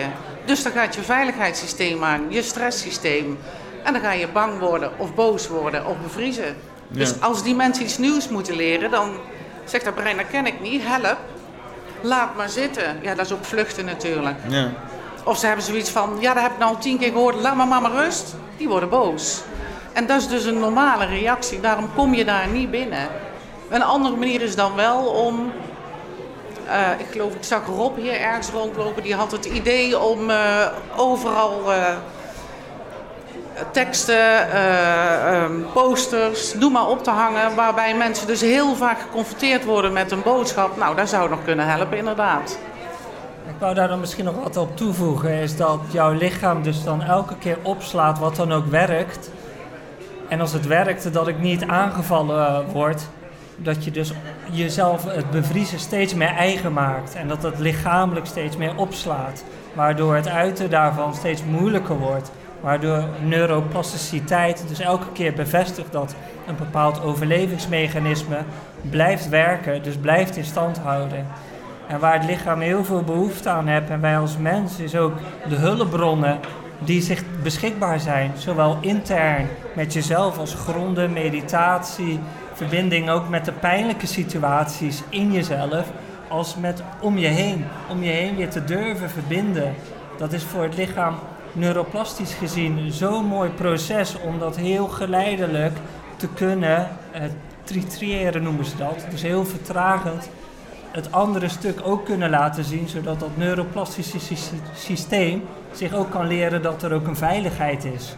Een veiligheid die altijd aanwezig is. Natuur is altijd aanwezig. Liefdevolle mensen zijn aanwezig. Hulpbronnen in jezelf. Dat het lichaam zich altijd zich maar blijft ademhalen en er is. Dat dat zich kan herreguleren en dat die krachten gewoon binnen jezelf en in je omgeving zijn. Maar wel met een veiligheid. dus als nu dat dat zo essentieel kan zijn om jezelf ook weer te kunnen herverbinden en een nieuwe veiligheid en verbindenheid te ontwikkelen. Klinkt ook alsof je daar toch wel een portie geduld voor nodig hebt. Uh. Ja, vertragen is lichamelijk heel erg de key. Te snel is weer te bedreigend, want dat snapt het brein wel, of ons denken wel, maar ons lichaam niet. Die heeft veel meer vertraging en veel meer verwerkingstijd nodig. Hè? Als ik een broodje frikandel eet, dan poep ik dat ook niet meteen uit. Nee, er zit een heel vertragingsmechanisme in. En zo is dat ook met, met, met verbinden, met traumata. Daar heeft een veel langer proces voor nodig, wat we soms mentaal niet helemaal begrijpen, maar het lichaam wel super duidelijk laat zien. Want ik, ik, ik snap ook dat het, het, het lichaam zich eh, om de zeven jaar eh, volledig eh, regenereert, als ik dat goed heb. Ja, sommige dingen gaan sneller. Je huid bijvoorbeeld. Andere dingen doen er langer over. Ehm, ik weet niet of dat nou heel erg belangrijk is. Ehm, ik denk dat, wat Rutger zegt ook, er is vooral geduld nodig, ook met jezelf. En dat verbinden. Kijk, daarom is dit zo mooi. Op het moment dat je hier een keer iets vertelt aan een ander, dan hoef je niet bang te zijn. Hè? Dan kun je je kwetsbaar opstellen, want mensen begrijpen het gewoon. En iedereen kan zijn ervaring uitwisselen en kunnen zo elkaar ook weer helpen. Ja. Uh, als je te snel gaat, precies, dan denkt het brein, dat, dat ken ik niet, dat weet ik niet, hup op slot weer in die stress. Maar op het moment dat je, en ik denk dat, ik, ik kom altijd terug op dat woordje moeten, zei je ook, hè, dat je durft dat je durft naar jezelf te kijken. Kijk, wat er aan de buitenkant allemaal gebeurt, dat kan ons heel erg triggeren. Uh, dan kan het zijn dat we boos worden op mensen om ons heen of op de elite of nou ja, noem maar op. Maar uiteindelijk zit die boosheid wel in onszelf. Ja, daar ben ik het ook helemaal mee eens. Want dat stuk bij onszelf, daar hebben we ook grip op. Ja. En dat voelt veel veiliger. Dus als je heel veel uitsteekt op buiten jezelf, dan kan je ook niet bij. Dus dat triggert lichamelijk gezien ook weer meteen het traumaproces. Van ja, daar kan ik niet bij en dat kan ik niet veranderen. Dus voelt per definitie meteen ook onveilig. dus dat triggert meteen nog steeds boosheid, wat boosheid een mooi principe is. Ik wil voor mezelf mijn grenzen hanteren. Ik wil mijn eigen dingen kunnen veiligstellen. Ja. Nou, uh, zoals het voor mij, want ik, ik ben zelf een heel ongeduldig persoon. ik heb voor mezelf, ja, ja, ADHD-dingetjes en zo. en het is ook wel een beetje de externe factoren die het van je verwachten. Alles moet meteen snel opgelost worden. Je moet doorgaan met werken. Je werkgever is je aan het bellen en zegt van... hé, hey, wanneer kom je weer, weer dat soort dingen doen? Ik probeer me voor mezelf er zoveel mogelijk van los te koppelen. Is moeilijk. Het is, is heel moeilijk om je van dat soort dingen los te koppelen. Dat is zeker, ja. En, en dat komt omdat jij misschien wel anders wil, maar de rest is zo geprogrammeerd dat ze dan niet kennen wat jij wil. Dus daar raken zij ook van in de stress. Wat doet hij nou raar? Maar hoe blijven jullie... En ik weet niet of dat per se loskoppelen is. Wat ik van Somatic Experience meer leer, is het juist meebewegen. Wat is dat stukje in me wat zo enthousiast is? Wat zo druk wordt? Ja. Ik had tijdens mijn therapie, zei de cliënt ook nog eens tegen mij... Oh, volgens mij heb je ook ADHD. Maar dat kwam door mijn overenthousiasme en mijn drukte qua beweging. Wat ik mijn, mijn, mijn, mijn uh, informatie wilde overbrengen. Maar het was ook een stuk uh, enthousiasme die ik mocht leren reguleren. Ja. dus om iets weer weg te halen, dat betekent dat het lichamelijk gezien weer iets niet goed doet. Terwijl lichamelijk gezien zit er ook een heel mooi, liefdevol enthousiasme, levensenergie, die zich daar ook graag gezien en veilig gevoeld wil worden. Dus ook als ik, eh, ik ben te druk of ik ben te dit, krijgt het lichaam weer een soort pijnslag naar mezelf toe. Ik doe het weer niet goed. Nee. terwijl, ja, er zit vaak nog een hele mooie deel achter die zich misschien... Bevestigt vaak je eigen ellende daarin. Ja, eh. ja. ook Ja. maatschappelijk gezien. Waar, waarom mag je niet druk zijn? Hè? Of- en die druk zijn komt ook van een, vaak een overkoppeling in het lichaam die zich heel graag wil laten zien. Hè? Wie- waarom wil je jezelf zo la- laten zien? Hè? Waarom komt daar zoveel lichamelijke expressie uit? Ben ik toen ooit niet gezien of te weinig gezien? Of ik noem maar even bepaalde voorbeelden in de hoge hoed, waardoor het heel normaal is dat het lichaam juist heel druk daardoor wordt. Dus om dan mezelf dan ook, oh nee, shit, heb ik weer niet goed gedaan. Of shit, ik ben weer te druk. Dat raakt dus eigenlijk een dubbel slag op mijn trauma. Ja. Het lichaam mag zich, en dat zie ik ook veel in, de, in mijn therapievormen, in mijn omgevingen terug. Het doet het nooit goed. Ja. Hè? Oh, je spieren zijn te strak, of dit, of dat. Terwijl het lichaam doet zo goed zijn best. Hè, die wil zo graag met liefdevol gezien worden en ontladen. En daarvoor heeft hij vertraging nodig. Want die doet dat niet voor niks. Nou, je- eigenlijk kun je ook zeggen dat je uniek bent. Ja, Ja. iedereen is apart. wel, ja. ja, dat, dat, dat, dat past bijna niet in deze Ja, maatschappij. Hè? We ja. moeten homogeen zijn. Iedereen Ja. moet hetzelfde zijn. Je kunt in, in Ja. uniek zijn verbinden. Dit zijn allemaal unieke mensen. Dat verbindt ons toch? Ja. Ja. En het, het, het is ook de self-talk, hè? Wat je tegen jezelf zegt. Ja. Ik doe blijkbaar te druk. Nee. Doe maar normaal. Oh ja, dus, ik heb daar vroeger tegen mijn kinderen gezegd. Dan loopt er hierin rond. Doe maar gek, want we doen al normaal genoeg. Ja. Ja, ik was altijd al een beetje rebels. Dus eh, ik, ik ken het gevoel, maar ja, ik ben al een stuk ouder dan jij, dus ik, ik heb er scheid aan. Eh, ik ga rustig eh, aan dit gesprek afronden, al zal ik volgens mij nog uren met jullie kunnen praten. Maar we hebben een hele lijst van mensen. Ehm, kunnen jullie, mensen jullie gewoon aanspreken? Jullie lopen hier in het wild rond. Jullie zijn Ja. er vanavond gewoon nog. Wij lopen hier in het wild rond, ja. Ja. ja. Nou, Ik wil graag ook mensen uitnodigen om binnen jezelf te gaan kijken. Lees erover, over bepaalde traumata's, over eh, eh, eten, patronen, over programmering. Ook. Ja, lees er zoveel over. Want dat is denk ik al de eerste stap naar, naar Ja. het begrijpen wat er intern met je gebeurt. Ja. Of wat je behoeftes mogen zijn. adviezen wat mensen kunnen lezen? Traumasporen van Bessel van der Kolk. Dat eh, vind ik een hele mooie. En de stem van het lichaam van eh, Peter Levine. Oké. Nee, maar goed. Ja, boeken van Joe Dispenza. Ja, ja. Ik zou zeggen... dus- Bruce dus- ja, Bruce Lipton. Ik, ik, wou wel, ik zat allemaal aan theezakjes te drinken, denk ik. Ik kwam er niet meer op. Maar daar staat YouTube vol mee. En eh, ook eh, video's, meditaties. Dat is een prachtig begin. Ja. Oké. Nou, dan bedank ik jullie hartelijk voor dit gesprek. Ja, Graag bedankt dat we aanwezig mochten zijn. Ja. Graag gedaan. Superleuk, Nou, dankjewel. applausje mensen. Eh, mag ik nog proosten? ja. En eh, dan eh, Rick Kuitems, die gaat eh, heel even aankondigen de Ja. volgende gasten. Ja, dankjewel, dankjewel Peter. Ja, een oude bekende van mij persoonlijk, maar ook is hij hier al een aantal keren geweest. Het is het zonnetje in huis in de wakkere bubbel, om het zo te zeggen.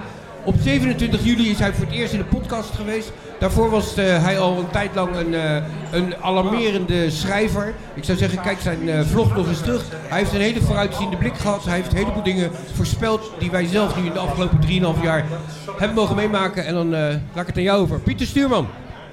Rick. Hi. Ja, leuk dat jullie er allemaal zijn op deze Koningsdag. We hebben van de baasjes allemaal een vrije dag gekregen vandaag. Als onderdanen om eh, de verjaardag van de bovendaan te vieren. Ehm, ja, Daantje de Voorste zou je kunnen zeggen. En ehm, ja, eh, dan mogen we allemaal uitgedost in het oranje. Gelukkig zie ik er niet zo heel veel. Eh, mogen wij de baas eren. En eh, ja, ehm, veel waanzinniger dan dit kun je het eigenlijk niet maken. Hè? Ik bedoel, ehm, het idee dat sommige mensen het vermogen hebben en het recht hebben om anderen te vertellen wat ze moeten doen en wat ze moeten laten. Ehm, wanneer ze moeten werken, wanneer ze vrij mogen zijn. eh, en wat ze van hun eh, arbeidsopbrengst mogen houden en af moeten staan aan de baas, is eh, waarschijnlijk een van de meest absurde ideeën die er ooit bedacht zijn. En het is niet alleen absurd, maar het is ook een ongelooflijk schadelijke misvatting. Want iedereen die een beetje, klein beetje, ehm, nou, besef heeft van onze menselijke geschiedenis, weet dat deze misvatting gezorgd heeft voor de vernietiging van honderden miljoenen mensenlevens. Het waren de Duitsers die dachten dat oma Adolf het wel eh, beter zou kunnen doen dan zij zelf, samen met zijn entourage. En eh, dat kameraad Mao het wel beter, voor, eh, beter wist dan, dan de Chinese bevolking zelf. En hetzelfde geldt voor meneer Stalin. En eh, eigenlijk voor iedereen die zichzelf een positie toedicht van autoriteit. En, eh, dus ik, eh, in plaats van de Koningsdag te vieren, lijkt me verstandiger om die misvatting nou eens een keer recht te zetten.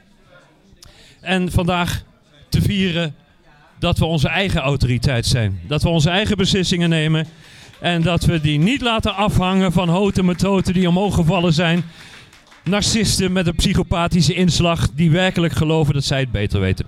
Dus laten we dat afspreken voor vandaag. Dankjewel. Oké, ik kan eh, hier aan tafel aanschuiven. Zo, even kijken. Welkom.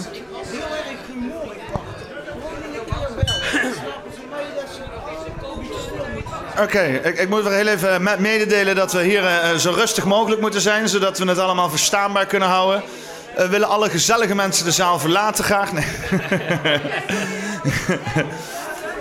Ik kan eh, helaas het geluid niet al te hard zetten, anders gaat de hele boel rondzingen. Dus eh, we zijn gebonden aan dit volume helaas.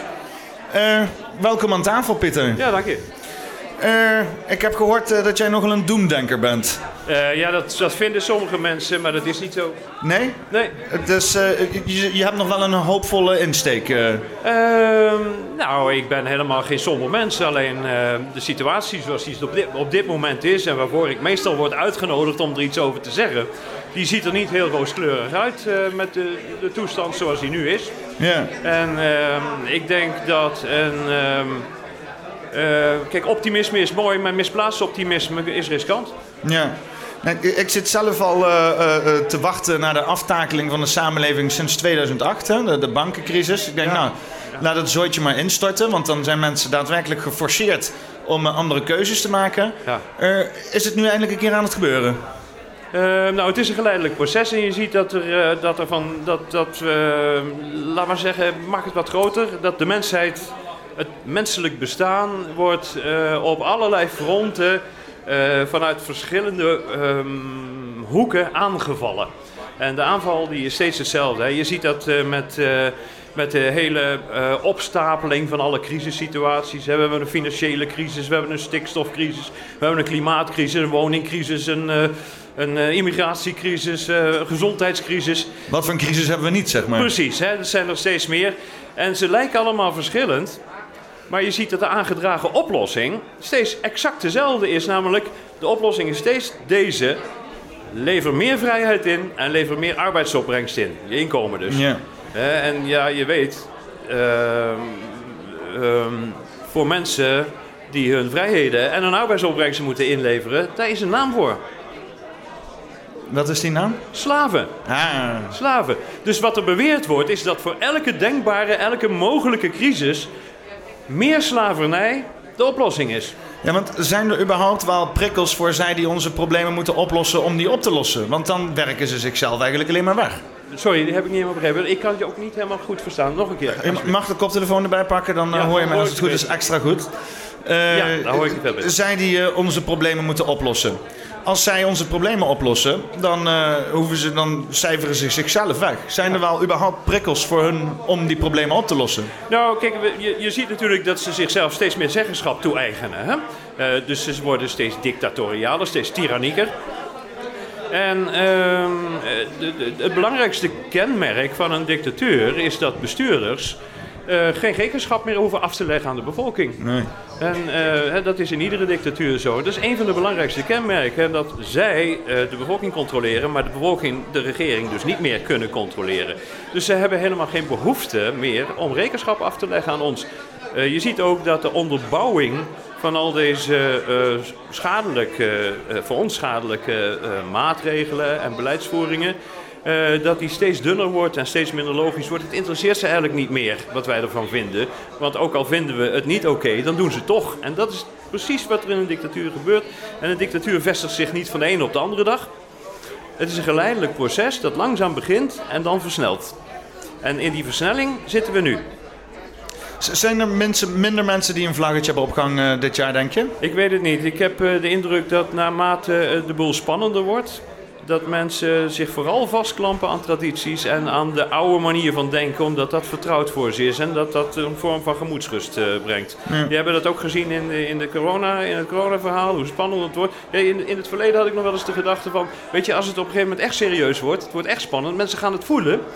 En ze hebben het gevoeld in de coronasituatie. Dan mochten ze s'avonds niet meer naar buiten.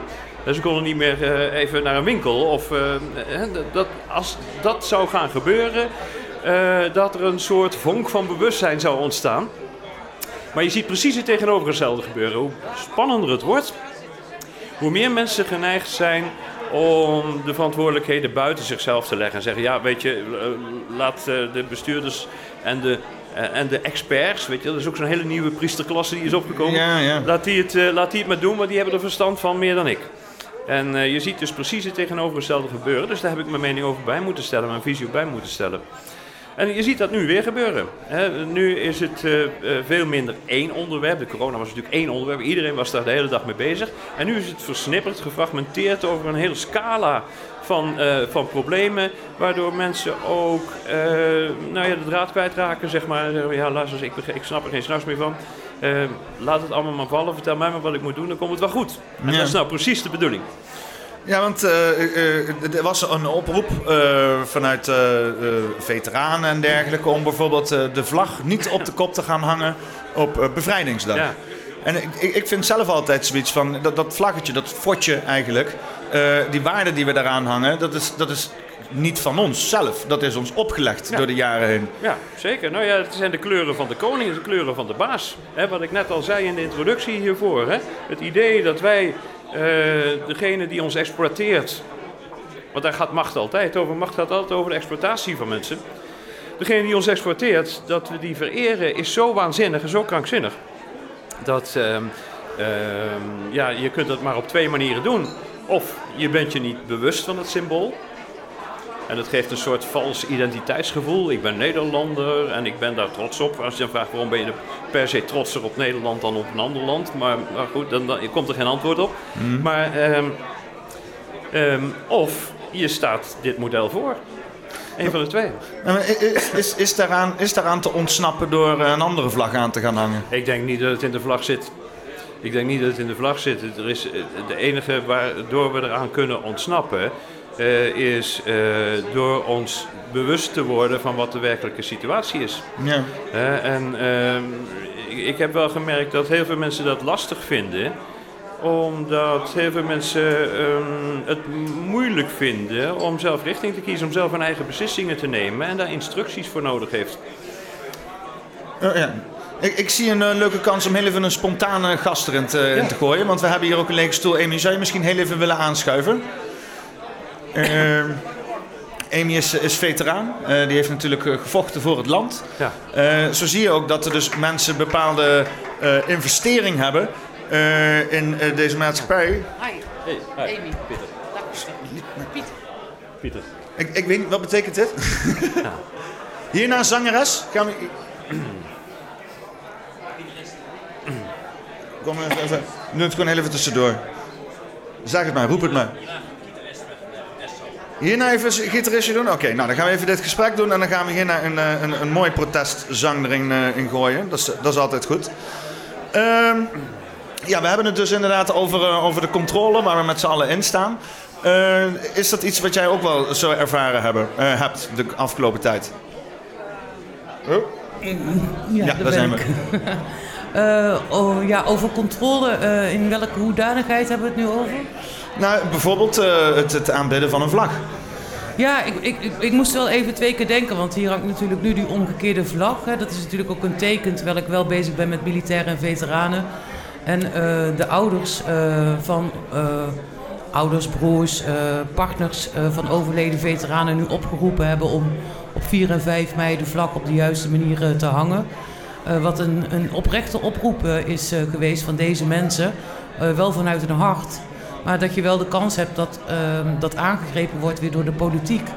Als zijnde eh, een, een momentum waarop ze de, de boeren weer eh, zeg maar een beetje kunnen downplayen. Ja. En dit is heel erg dubbel, een soort van dilemma. Eh, vanuit de, de ouders thuisfront van overleden veteranen snap ik het verzoek. Want ik kan me echt voorstellen dat hun dat wat doet. Maar het, het creëert ook polarisatie. Ja.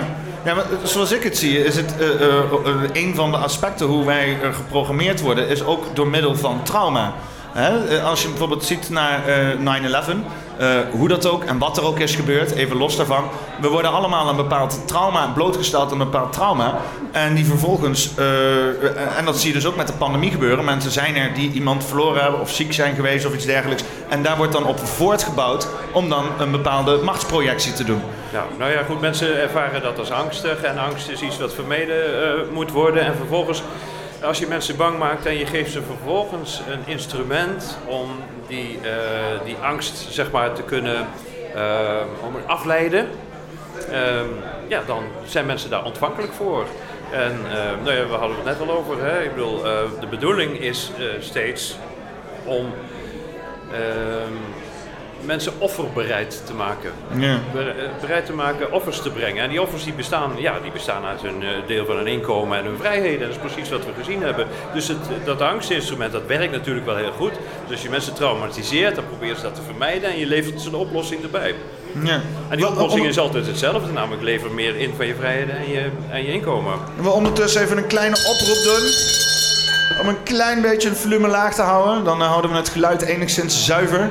Dat is hartstikke fijn. Zou hartstikke fijn zijn. Ik ben eh, ook al schoolmeester hier tegenwoordig. Ja, doe je goed. Ehm, ja, dus eh, eh, jij bent ook bezig met, met, met de trauma's van veteranen. Kan je daar een stukje over vertellen? Eh, ja, ik ben op dit moment eh, bezig met een reizende expositie eh, door Nederland. Het is een kunstexpositie, bestaande uit 25 kunstwerken en kunstinstallaties, gebaseerd op de persoonlijke missieverhalen van veteranen en hun thuisfront vanaf Libanon tot en met heden. Dus de afgelopen 40 jaar eh, missies onder de vlag van de Verenigde Naties. En eh, in die kunstwerken wordt eh, helder ehm, wat de impact is van het deelnemen aan die missies. En dat wordt zodanig ehm, gepresenteerd dat burgers er ook kennis van kunnen nemen, omdat het middels de kunst is, de universele taal van de kunst. Ja, Ja, want sommige dingen die zijn niet in woorden uit te drukken, lijkt mij. eh. klopt. Ja. En ehm, het mooie is dat we hier vandaag dus in Tilburg eh, zijn. Ik kom net van het Veteranenontmoetingscentrum eh, Hart van Brabant af. Dat is op de Matterhornlaan. En ehm, die is een paar maanden geleden geopend. Ook door corona is dat allemaal dicht geweest. En de bedoeling is dat we uiteindelijk in oktober, november, december op het stadsbalkon in Tilburg, de bibliotheek zeg maar, dat we daar gaan landen met de echte kunstexpositie. En de reden dat ik hier vandaag ook ben is om aandacht te vragen om te kijken of we veteranen, supposten, thuisfront eh, en burgers kunnen enthousiasmeren om de expositie straks ook te bezetten. En daarbij is het ook nog zo dat ik, eh, ik kom uit Tilburg. Ik ben eh, geboren Tilburgse. Meen je niet? Ja, ja, ja. Tilburg, Tilly zeggen ze dan. Ja, hè? God onder jullie wel daar, ja. ja. Dat klinkt inderdaad als onmiskenbaar. Ja, want eh, eh, eh, is kunst misschien een, een, Want je zag ook dat in de afgelopen drie jaar hè, werd dus gezegd van het is nu geen tijd om te filosoferen hè, door Rutte. ja. En dat bepaalde kunst ook werd gewoon gecensureerd, werd weggedrukt. Is, is kunst een uitweg om, om daar, daarover, om, om misschien uit, uit die hele programmering te komen? Ja, kunst is natuurlijk een communicatiemiddel waarmee je dingen kunt eh, overbrengen die je soms in woorden niet kunt overbrengen. En ehm, eh, dus kan het een bedreiging zijn voor ehm, de, het, de, het idee dat we allemaal richting uniformiteit moeten. Nou, het mooie van kunst is, is dat eh, je kunt niet haten op kunst. Dus Nee. eh, kijk, waar heel veel mensen kiezen voor het politieke concours eh, of discours, is dat eh, op het moment dat je kunst inzet, eh, dan heb je een bondgenoot die heet schoonheid. Ja. En dat is voor heel veel partijen, kunnen ze niet, daar kunnen ze niet op tegen zijn. Dus ze zijn eigenlijk in de war gebracht, waar ze normaal zouden zeggen van, nou ja goed, wat voor valse argumenten ze dan opwerpen. Maar tegen kunst is dat niet te doen. En dat maakt het heel mooi, juist door middel van kunst, eigenlijk om, het, om de strijd aan te gaan. ja.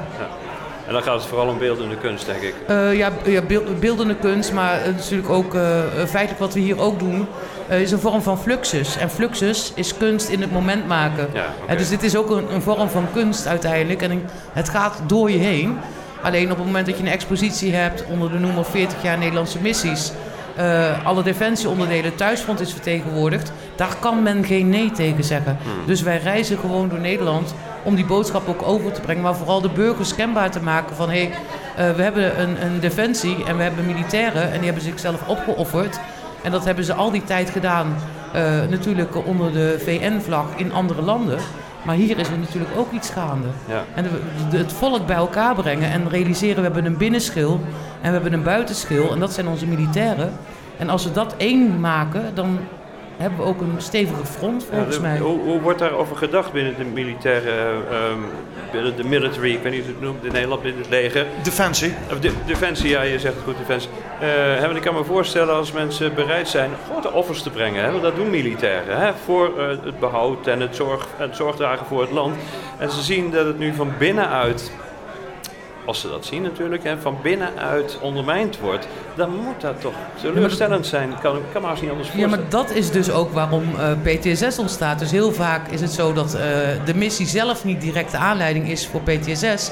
Maar bijvoorbeeld 10 of 15 jaar later, als die missie lang gedraaid is... en die jonge jongens die daar op hun 20ste, 21ste naartoe zijn gestuurd... die zijn dan 30, 35 en die krijgen hun eerste kind... En dan klapt dat hele zenuwstelsel in. En dat is moral injury en dat is PTSS. Het is eigenlijk verraad. Ja. Het is voortdurend verraad. En het is natuurlijk ook zo dat uh, hè, sommigen zijn echt begeisterd om militair te worden. Uh, ben je hoog opgeleid, ga je misschien bij Artsen Zonder Grenzen. Ben je wat lager opgeleid, dan ga je naar Defensie. Maar je gaat daar omdat je uh, je hart wil laten spreken. En dan denk je iets goeds bij te dragen. En dan word je eigenlijk verneukt door ja. je hoger geplaatste. En dat is verraad. En Ja. we, we zitten in een soort een voortdurende cirkel van verraad. En uh, wat er dan ook bij komt, als je zelf niet je eigen waarde goed geprioriteerd hebt, dan um, geef je je vertrouwen aan een hoger geplaatste. Uh, omdat je het zelf niet weet. Dus het is ook gewoon eigenlijk een oproep aan mensen zelf. Uh, weet wie je bent, weet waar je voor staat en blijf daarvoor staan. Het is beter om voor zoiets te vechten en te verliezen dan je vertrouwen te schenken aan een vals argument. Ja, maar dat zit er natuurlijk ook allemaal transgenerationaal in. Hè? Dus uh, onze ouders, onze grootouders, hun ja. grootouders en hun ouders...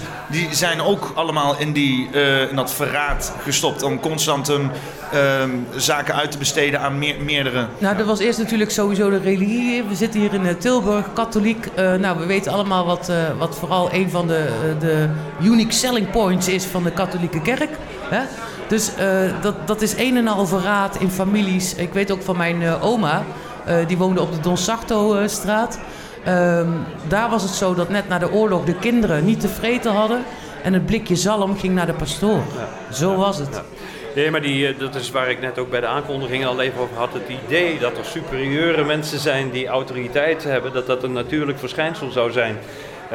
en die overtuiging van de massa, zeg maar, dat er inderdaad mensen zijn die bepalen wat ze moeten doen en laten, die, uh, die, is, uh, die is zo oud en zo door de generaties heen, wat je net zo, zo ingeworteld, zeg maar, dat het, uh, dat het lastig is om voor veel mensen om nu te kunnen zien dat het op een andere manier zou kunnen. Ja, mensen hebben ook een bepaald soort manier van leiding nodig en natuurlijk ook de hele routine die erin zit vanuit de religie. Hè, bidden voor het eten, zondags naar de kerk. Wij zijn gewoontedieren, wij zijn sociale uh, wezens. En wij, heel veel van ons hebben iemand nodig die dat voorgaat, echt letterlijk voorgaat. Ja. Maar op het moment dat je er helemaal alleen voor staat, om wat voor reden dan ook, je bent uit de groep gestoten, dat is pas je echte kracht vinden, want dan moet je het op eigen kracht gaan doen. Precies. En dan moet je zelf een construct maken, hier wil ik voor staan.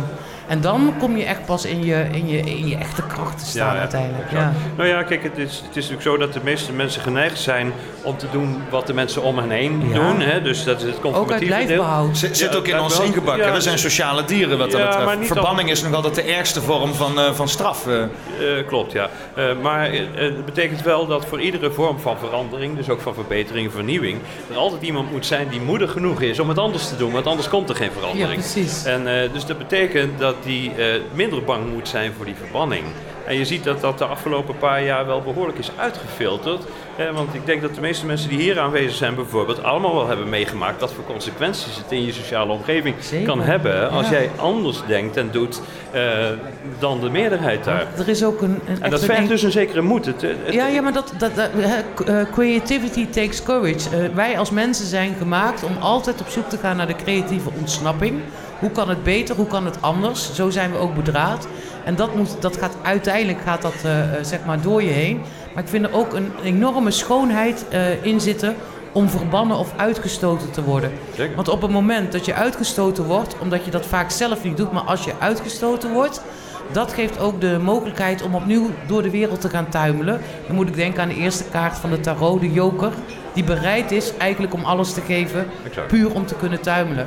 En als wij als mensen weer bereid zijn om in ons eigen vertrouwen te gaan tuimelen, dan gaat het ook een stuk beter Maar komen het heeft, ook met waardetoekenning te maken. Namelijk eh, eh, eh, het vertrouwen in jezelf en in je eigen ethische overwegingen ehm, eh, belangrijker vinden dan de consequenties van sociale uitsluiting. Ja, ja, dat klopt. En ja. het gaat over je, over je ziel verkopen of niet. Ja, ja, dat klopt. En, eh, ja, ja, en, en ja, ook, nou ja, goed, ik heb zelf bijvoorbeeld zoiets als een overtuiging in mezelf. Met mij komt het altijd goed.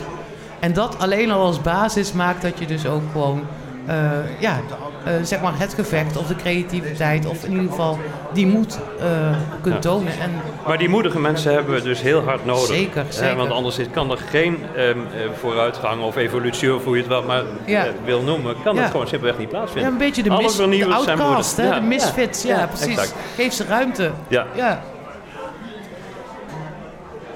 Eh, even kijken, we gaan eh, heel even rustig naar een, een protestzang. Een Is dat, protestzang. eh, hebben we daar zin in, in een protestzang? Nou ja, het ligt eraan waar tegen geprotesteerd wordt, maar ik denk, ik denk dat het wel goed gaat komen. Alles met kunst en cultuur eh, is eh, prima. Ja, dat is dan inderdaad een mooie, mooie eh, voortbouwing op eh, deze conclusie. We- in de kunsten is het misschien wel de oplossing te vinden. Een oplossing. En ik, ik wil toch gaan proberen om af te sluiten met jou met een positieve noot. Ja. Eh, het einde der tijden is nabij. Eh, nou, het einde der tijden zoals we die gekend hebben is nabij. Hè? Dat Dus is- dat wil zeggen dat de tijden gaan veranderen. En ehm, ik denk eh, eerst voor de worst. Eh, eerst, eh, laten we zeggen, naar een kant die we, eh, die, die we pijnlijk gaan vinden. En vanuit die pijn zou een motief kunnen ontstaan om het dan eindelijk eens een keer beter te gaan doen. The phoenix will rise from the ashes. Ehm, ik hoop het, maar ik, eh, ik heb geen glazen bol. Nou, dan bedank ik jullie eh, hartelijk voor dit gesprek. Dankjewel. En dan gaan wij door met een protestzang. Jongens, dames en heren, applausje. Leuk. Oké, eh, ik heb gehoord dat er gezongen wordt, een protestzang. eh, klopt dat? Eh, eh, een protestzang? Er, er zou een zang- zangeres komen, zanger, zanger, zangeres. Iets? Heb ik, heb ik dit fout? Ja, lieve mensen, verrens! Ik heb een liedje gemaakt voor... Wil- Wil je een microfoon of kan je dat gewoon met de condensator? eh, Dan kan deze ook wat hoger zetten eventueel, dan kan je blijven staan eventueel. Oh, dat kan ook. Ja? Eh, jij, jij wou een uit hebben. Is dat nog eh, iets wat je, wat je nog steeds wil? Ehm het is wel heel eh, on the fly zo. En ik heb hier... eh, ik weet niet of dat gaat lukken. ik heb, eh, of je moet, dan moet, je, hem- moet je hem ergens uit gaan trekken. Dus dat, dat gaat hem niet worden, denk ik dan. Nee, is goed? Oké, top. Geweldig. Geweldig. Gaat het zo lukken? Eens even kijken.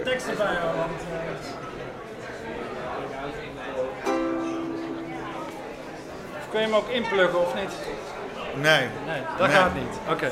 Ik ben heel flexibel, maar eh dat is te flexibel, jongens. Dan weet ik niet of dat wel moet horen. Zo.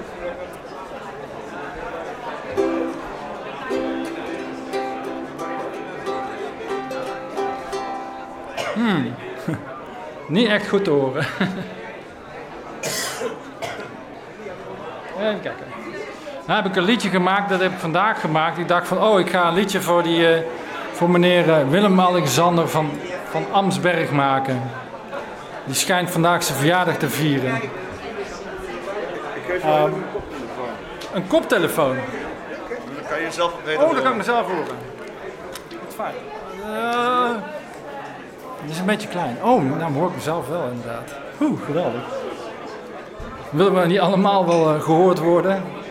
Inclusief door onszelf?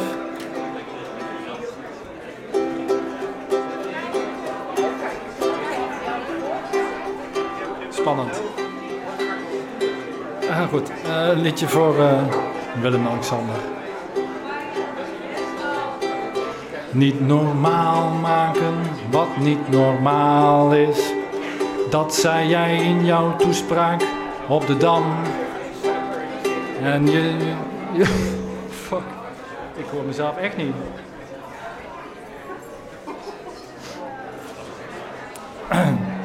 Nog, ik ga even, sorry, ik, ken even overnieuw. Ik, Ah. dacht, eh, ik kan dat ding weer inpluggen, want dat maakt niet zoveel lawaai. Anders had ik mijn elektrische gitaar wel meegenomen, maar eh, ja, het misschien wat harder. Ja?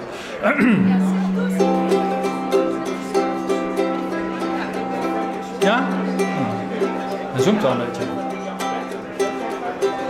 Niet normaal maken wat niet normaal is. Dat zei jij in jouw toespraak dam. Auw!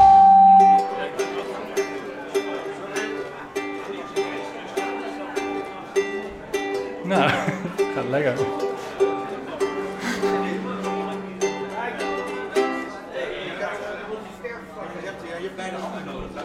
Ja. Ik zit in een, ik zit in een euvel nou. Als we het nou eens omdraaien, als we deze nou eens zo doen.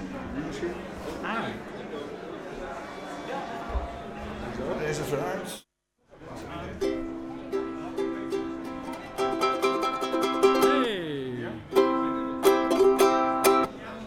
Nou hoor ik hem wel een beetje.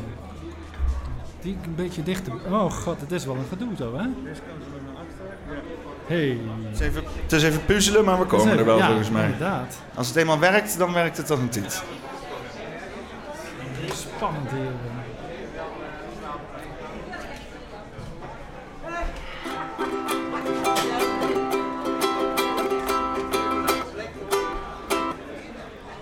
Ja?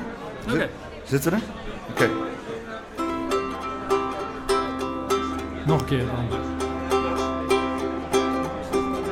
Niet normaal maken wat niet normaal is. Dat zei jij in jouw toespraak op de Dam.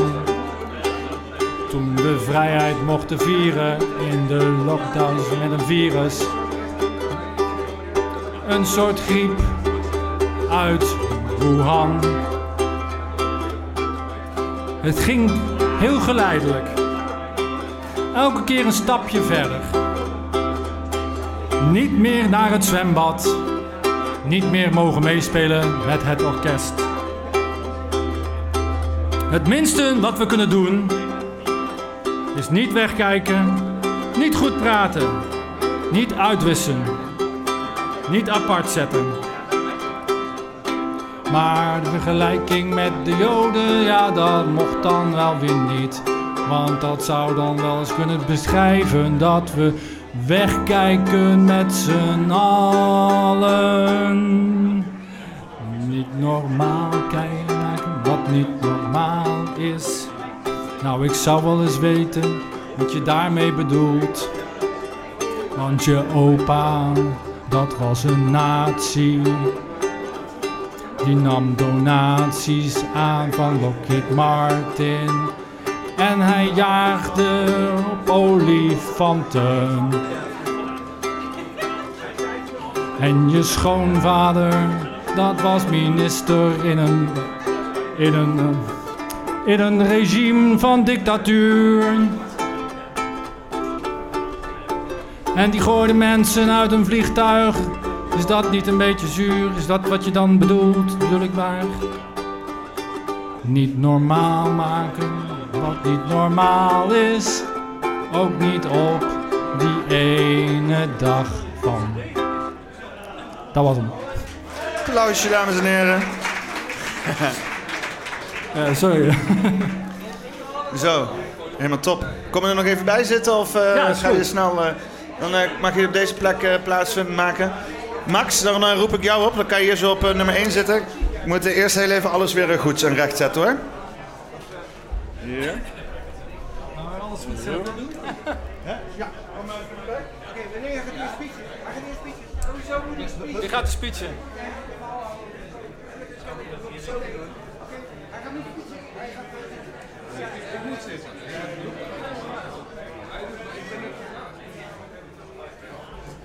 Eh, Peter. Ja? Had jij hem ook op de lijst gezet? Nee, hij kan er nu bij. eh, sluit mooi aan. Protest hier, protest daar. Protest, daar. eh, protest, Ja, eh, zie ik het ook, je stoel. Ja, ja, kom hierbij. Hier, kom eens zitten maar. even en daarna jou een uh, red. Ja? Wij zijn heel flexibel. Zo, dat is net een, net een potje Tetris dit jongens. Eens even kijken.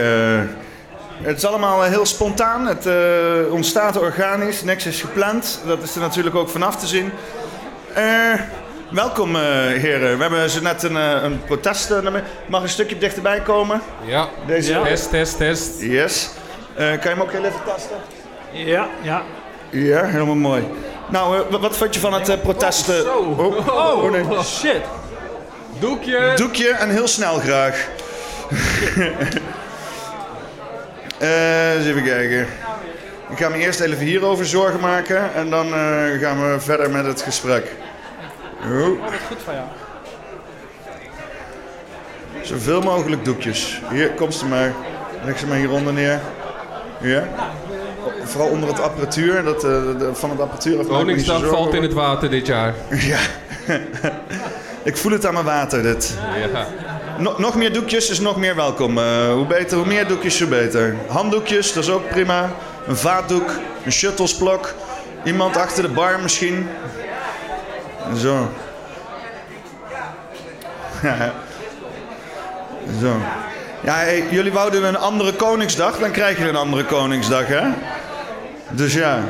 Max. Kijk aan, top. Dankjewel wat jij voor ons Ja, leg hem nog maar gewoon neer en dan... Oude ja, leg hem maar gewoon neer. Ik kan het allemaal lekker... eh, Jij bent super. Ik hoop Zo. daarmee dat je daar een Hopelijk beetje blijven alle kabels goed wat ik nou zeg.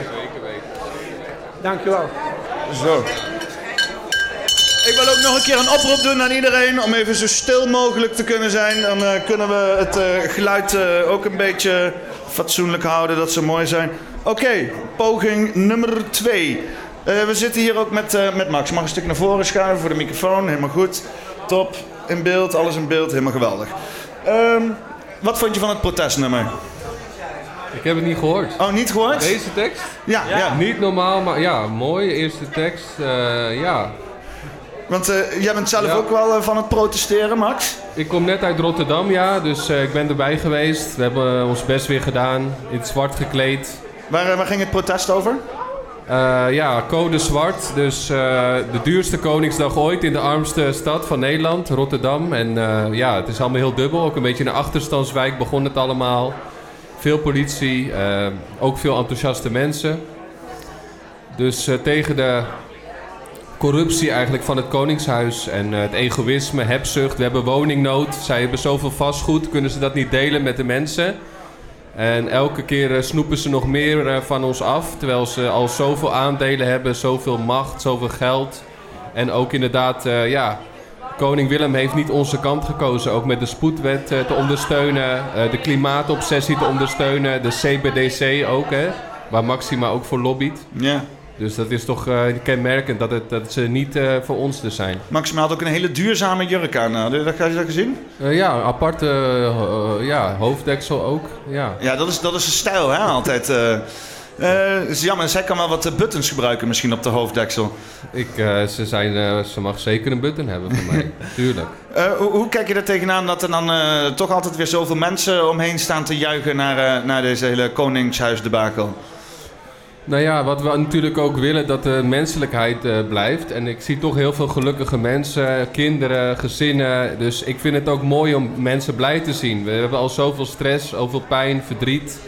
Eh, dus op zo'n dag dat mensen dan heel vrolijk zijn, ja, dat gun ik ze ook. Alleen, ja, we weten inmiddels dat het Koningshuis wel heel duister is. En ja, daarom zou ik het niet zo gauw vereren en vieren. Maar ik ben wel gewoon gelukkig voor de mensen die een leuke feestdag hebben.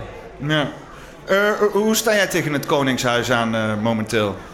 Eh, nou, momenteel, ik ben, ik ben al, nooit erg, heel erg voorstander geweest van het Koningshuis. Het kost vooral veel, heel veel geld.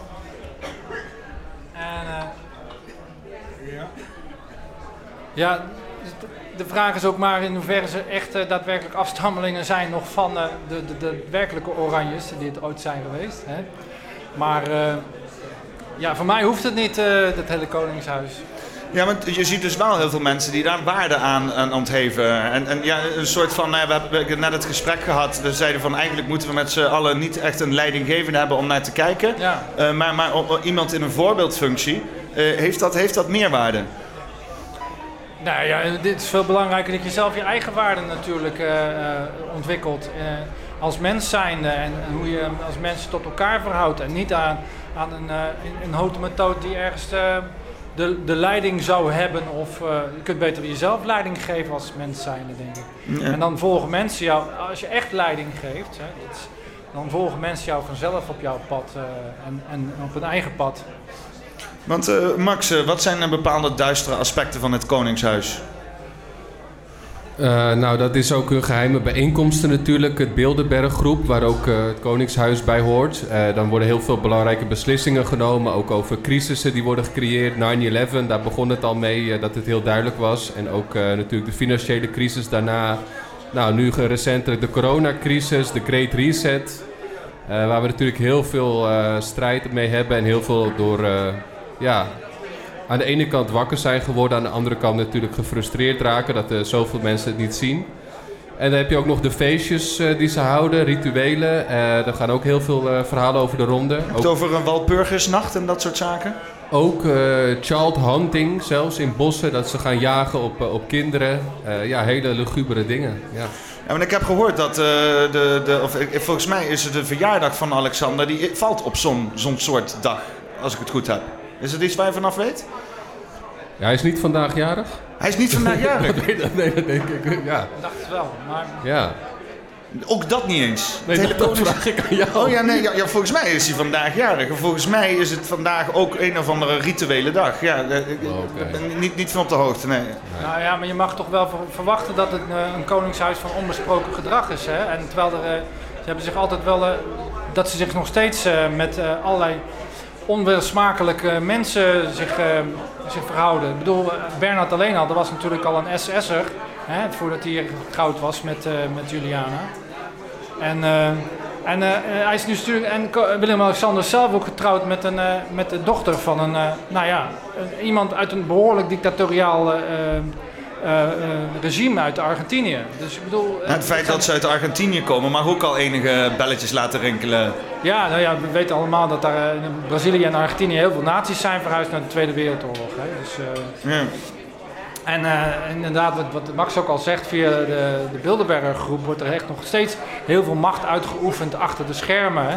Hè, de, door onder andere de mensen van het Koningshuis. Beatrix is er ook lid van geweest. En, eh, en Maxima heeft natuurlijk ook weer gewoon bij het WEF gesproken. Dus het zijn mensen echt met invloed en macht achter de schermen. Ja. En ja, niet altijd van onbesproken gedrag, om het zo maar te zeggen. Maar eh, eh, ben jij dan meer een republikein, eh, Max? Als in geen koningshuis. Nou, als je kijkt bijvoorbeeld naar... eh, ik ben ook bij de bezoek van Macron ben ik ook geweest om te kijken en proberen een protest te doen, een steunbetuiging voor het Franse volk. Nou, die werd ook als een koning onthaald. En dan vooral wat mij dwars zit, is dat er zoveel politie-inzet voor nodig is om die mensen dus hier een leuke tijd te bezorgen. Terwijl je onder andere krijgt te horen, ja, we hebben geen bezetting bij de politie, personeelstekort. En eh, ja, de protesten, dat is allemaal veel te veel. En er dit allemaal geklaagd tegenover ons. Maar als je dan vandaag weer ziet hoeveel politie op de been. En de meesten die doen helemaal niks, die staan er een beetje. Ja, ik vind dat heel schokkend. En eh, ja, wat is een ideale vorm? Ja, de Bataafse Republiek werd over gesproken. Maar vooral, we hebben wel voorbeelden nodig. eh, bepaalde leiding. Maar daarin moet je wel kritisch blijven natuurlijk. Want macht corrompeert. Iemand zei ook tegen mij vandaag... Max, jij moet de koning worden. Ik zeg, nou, eh, dat lijkt me niet makkelijk om de koning te zijn. Ja, want je hebt natuurlijk ook een bepaalde voorbeeldsfunctie. Je bent een beetje aanwezig bij elk protest. Eh, eh, eh, eh, hoe hou jij, zeg maar, je, je, je, hoe blijf jij oncorrumpeerbaar? Ja, met goede mensen omgaan. Eh, ja, ik blijf natuurlijk in het geloof staan, in het licht. En ja, tuurlijk, soms wil je wel eens ja, een andere koers gaan varen. Maar je, ja, je bent toch in een bepaalde situatie en je wilt toch vasthouden. En ja, je probeert ook gewoon eh, nederig te zijn. En ja, ik sta open voor kritiek. Alleen ik vind het niet fijn als mensen kritiek uiten in het openbaar zonder je eerst van tevoren te aan te spreken. En dat is wel waar heel veel mensen een handje van hebben. Om je publiekelijk aan de schandpaal te willen nagelen voor eh, allerlei zaken. Ja, dat past natuurlijk ook helemaal in het thema van het internet. Hè? Alles kan Ja. gezegd worden door iedereen. Dus is het in, in zekere zin niet heel onvermijdelijk om gewoon eh, bakken met kritiek te krijgen? Nou, die krijg ik ook. Ik, eh, op Twitter, de meest vreselijke berichten die ik lees in mijn eigen comments. Heel veel trollen die mee zitten te azen om mij onderuit te halen, mij voor gek te verklaren. Dus ja, dat is, het is moeilijk. En ik wil, kijk, ik vind het ook soms moeilijk. Ja, waar begint de corruptie? Het, het zit overal in verweven. Dus ja, je moet ook naar jezelf kijken natuurlijk. Ja. Ja. En dan eh, ben je ook minder kritisch voor een ander. Zou eh, iedereen moeten gaan protesteren? Ha, als iedereen gaat protesteren, dan, eh, dan gaat het morgen wel veranderen, ja, dat denk ik wel. Ik bedoel, als heel Den Haag vol staat met, eh, met een miljoen mensen of zo, of meer, dan, eh, dan moet eens kijken of, er dan, eh, of ze dan deze eh, dingen nog doordrukken. Maar ja, het is maar de vraag of dat gaat gebeuren natuurlijk. Z- zijn evenementen zoals dit in een zekere zin ook misschien een protest?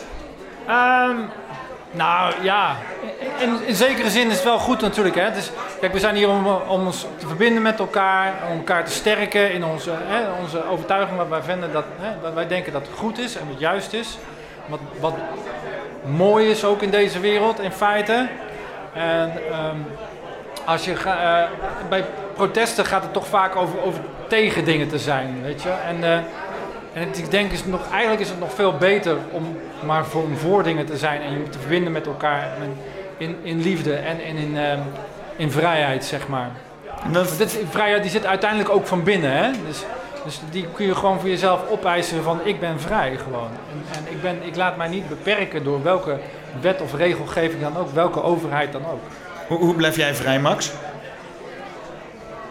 Hoe ik vrij blijf? Hoe jij vrij blijft? Nou, dan moet ik niet protesteren, want dan word ik zo opgesloten. Ja, want jij bent laatst in Frankrijk ook opgepakt. Hè? Je was naar Frankrijk Klopt. gegaan om te Ja. protesteren. Ja. Hoe, hoe, hoe is dat eh, tot stand gekomen? Ja, heel pijnlijk. Eh, Ik was gewoon vrij postig. Ik kwam eh, door een vertraging heel laat aan, waardoor het protest van die dag al een beetje in de afronding was. Dus eh was een beetje gehaast op weg naar het paleis van Macron. En toen zag ik de Arc de Triomphe en daar stond heel veel politie omheen. En ik dacht dat ik ook een protest daar zag gebeuren. Maar dat was het uiteindelijk niet. Dus ik kwam daar aanlopen, over de weg, notabene. Maar dat mag daar ook niet. Je moet met een tunneltje daar komen. En het is een beruchte plek. De gele hesjes hebben het al eens een keer ingenomen. Eh, plus, ik liep met een geel hesje, ik filmde, ik liep over de weg. Eh, en ik, ze zeiden ook tegen mij, die een van de leidinggevenden voor de politie... je had nooit hier naartoe moeten komen, je moet in je eigen land blijven. Nou ja, dat vond ik al heel dubbel. Hè? We leven toch in een globalistische wereld, dus waarom mag ik alleen in mijn eigen land protesteren? Dat is de EU, toch? Eh, ik dacht dat, zei we ik ook grenzeloos moesten zijn. Ja. Nou ja, je mag daar ook de politie niet filmen. Dus eigenlijk alles wat ik deed was een beetje olie op het vuur. En uiteindelijk, eh, heel veel gingen ze bellen. Ik weet nog steeds niet waar ze het over hadden aan de telefoon en met wie. En eh, toen vonden ze een klein mesje in mijn tas. En dat was voor hun de reden om me aan te houden. Oké. En, en eh, heb je uiteindelijk daar ook een boete voor gekregen voor dat mesje? Alles geseponeerd. Dus het is wederom een aanhouding die niet had mogen gebeuren?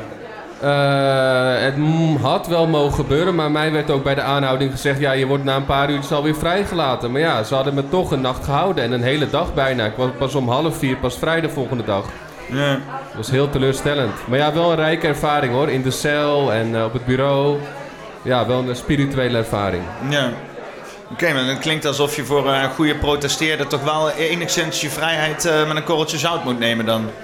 Nou, je innerlijke vrijheid, hè. Dus altijd vertrouwen in eh, je integriteit, dat alles goed komt, je ge- geen gewetensnood. Dus eh, ja, het kwade omzetten in het goede. En in, in lastige situaties toch proberen eh, ja, je vrijheid van binnenuit eh uit te oefenen.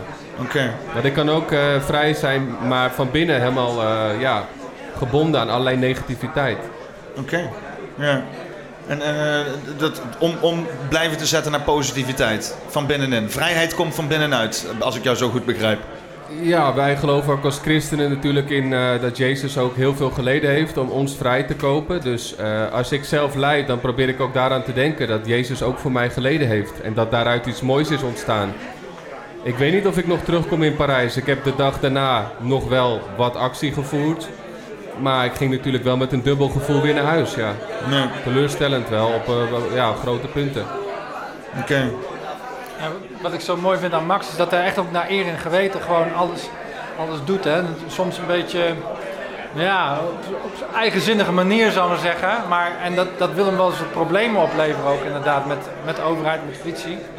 Maar ik vind dat, hij- dat hij het altijd naar eer en geweten doet. En dat, dat vind ik zo mooi. En dat, dat, maakt hem dat maakt je ook vrij volgens mij. Als je je geweten volgt en, en daarvoor gaat staan voor wat, je, voor wat je gelooft. En daarna handelt ook. Dat maakt je echt vrij. Oké, ik vind dat eh, een mooie einde. Dan ga ik dit gesprek eh, afronden en dan gaan wij over naar de volgende gasten. Eh, hartstikke bedankt. Eh, een applausje voor de heren, dames en heren. Goed gedaan hoor. Ja, ik ga straks nog wel even. Ja, jij ook bedankt. Ik moet er nog Eh, dan, oh, jij gaat eh, even inkondigen. Ja.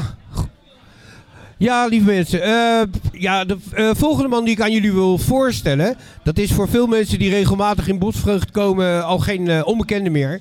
Eh, deze man heeft geweldige eh, eh, lezingen gehouden. Eh, waaronder de kalenders van de Maya's. Super interessant.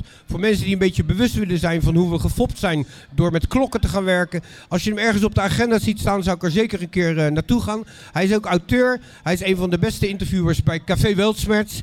Even kijken of ik nog een veer heb om in zijn reet te steken. Zo heb ik er nog één. Nee, in ieder geval geef hem een daverend applaus, mensen. Peter Tonen. Ja, dankjewel. Ehm ja, ik gaf vorige week nog een lezing hier. Toen heb ik beloofd iets te gaan vertellen over het Koningshuis. Maar dan ga ik even... Wat heeft Tilburg te maken met het Koningshuis? Dan kom je terecht bij Willem II. En zie je alleen die scharenbandjes en die club die eh, vorig jaar gedegradeerd is. Maar Willem II die, die, die, die woonde in Den Haag, maar die zat eigenlijk meer in Tilburg. Hè? Die heeft die Paleis Raadhuis gebouwd. Maar er is iets met die Willem II. Want het is dat was, die heeft samen met meneer Blüchner en Wellington heeft hij toen Napoleon verslagen. Willem II was een van de laatste koningen die nog net als in oude films op een paard met een zwaard eh, te strijden trok in Waterloo. Dat is de slag bij Waterloo geweest. Is ook zijn, eh, zijn, een- zijn, aan zijn arm verwond geraakt. Maar er was meer aan de hand met die Willem II. Even twee dingen. De slag van Waterloo, eh, dat heeft, die is dan gewonnen door ons en door de Engelsen. Maar dat is de ondergang geweest van eigenlijk de mensheid. Want daardoor, dat, dat is het basis geweest van het kapitaal van de Rothschilds. Dat is twee eeuwen geleden gebeurd. En vanaf dat moment, eh, want dat is allemaal betaald geweest door de Rothschilds, die, die oorlogen, had een bank meer geld in huis dan de staat. En een voorouder van Willem II, Willem III, dat was William the Conqueror, die heeft, die klootzak, die heeft eh, ooit een charter uitgevaardigd. Eh, waarmee de bank überhaupt geld mocht lenen aan een staat. En lang verhaal kort, die Oranjes die hebben nogal met ons geldsysteem eh, te maken. Nou, die Willem II, nou, nou, om het verhaal af te maken, die, eh, ja, die, die was biseksueel. Die was ook chantabel. Die, die is met allerlei mannen en vrouwen naar bed gegaan. Maar was kinderloos. Ja, nou, nou, dit is een lastige voor veel mensen. Maar zijn vrouw heeft een kind gemaakt bij een bediende. Lang verhaal kort. Onze Willem van Oranje is geen Willem van Oranje. Die, de huidige, Willem-Alexander. En ze hebben er iedere keer blauw bloed in moeten brengen. Door eerst die familie met een Bernard te laten trouwen. Met een Klaus. En nou met een adel, Duitse adel eigenlijk uit Argentinië. Namelijk die Maxima. En zo is het langzaamaan weer een soort van blauw bloed geworden.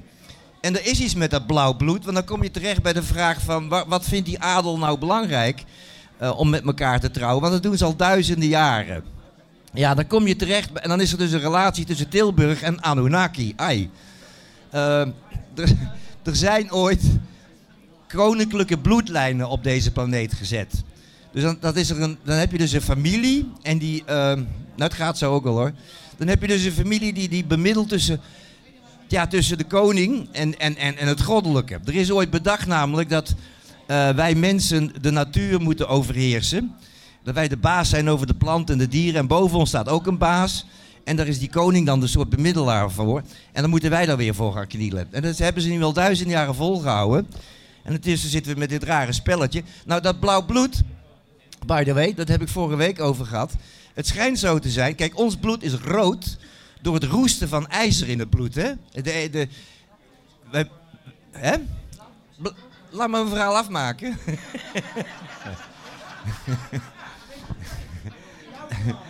Ons bloed is rood vanwege. Op, dat komt door het ijzer. Als ijzer roest, krijgt het iets roodachtigs. Maar bij hun zit er wat meer koper in. En dan krijg je dus. een koper, dat weet je, dat roest anders. Je koperen daken en dan krijg je dus blauw bloed. Ja. En dat is een heel verhaal, maar in, in mijn laatste boek. eh, staat een heel verhaal over al die bloedlijnen. Voor hen is dat heel belangrijk. Het is ook niet voor niks dat eh, in Meneer was het 15 jaar geleden die vaccinelichtjesgooier. Dat is een heel mooi Scrabble-woord. ja, die heeft een paar jaar gekregen. Maar waarom heeft die man zo lang vastgezeten? Niet omdat hij die koets beschadigd had. Of een moordaanslag pleegde. Want dat doe je niet met een vaccinelichtjeshouder gooier. Zeg ik het goed? Ja. Nee, omdat hij vragen had over het DNA van de koning. Want die wilde weten... Die wilde een onderzoek laten doen naar het DNA van de koningin. Dat weigeren ze. Dat heeft te maken inderdaad met dit verhaal. Dus er is een reden, zij... Kijk, lang verhaal kort, die adel, die heeft het door de eeuwen heen ook met anderen gedaan. Dus wij hebben allemaal wel ergens ook wel adellijk bloed in ons, want het is allemaal door elkaar gelopen. We zijn eigenlijk eh, genetisch gezien een vuilnisbakkerras met z'n allen. Eh, nee, zij vinden dat belangrijk, omdat eh, zij aanbidden bepaalde goden. Ja, dan kom, kom je terecht bij al die kwalijke dingen. Dat, dan heb je het over religies waar ook kindertjes eh, voor geofferd worden en zo. Nee, nee, nee, maar dat is, ze hebben een soort, wat hen belangrijk is, dat het allemaal in de familie blijft. En dat is een verhaal apart. En die bloedlijnen bestaan echt. Want ik heb het onderzocht, ik, door een, dat is een heel verhaal, door een gynaecologisch boek van, van bloedlijnen van een bepaalde Engelse familie. En dan kom je allemaal uit bij ergens, uiteindelijk kom je in Egypte terecht, in Sumerië. Maar bijvoorbeeld bij de Romeinen had je de familie Piso.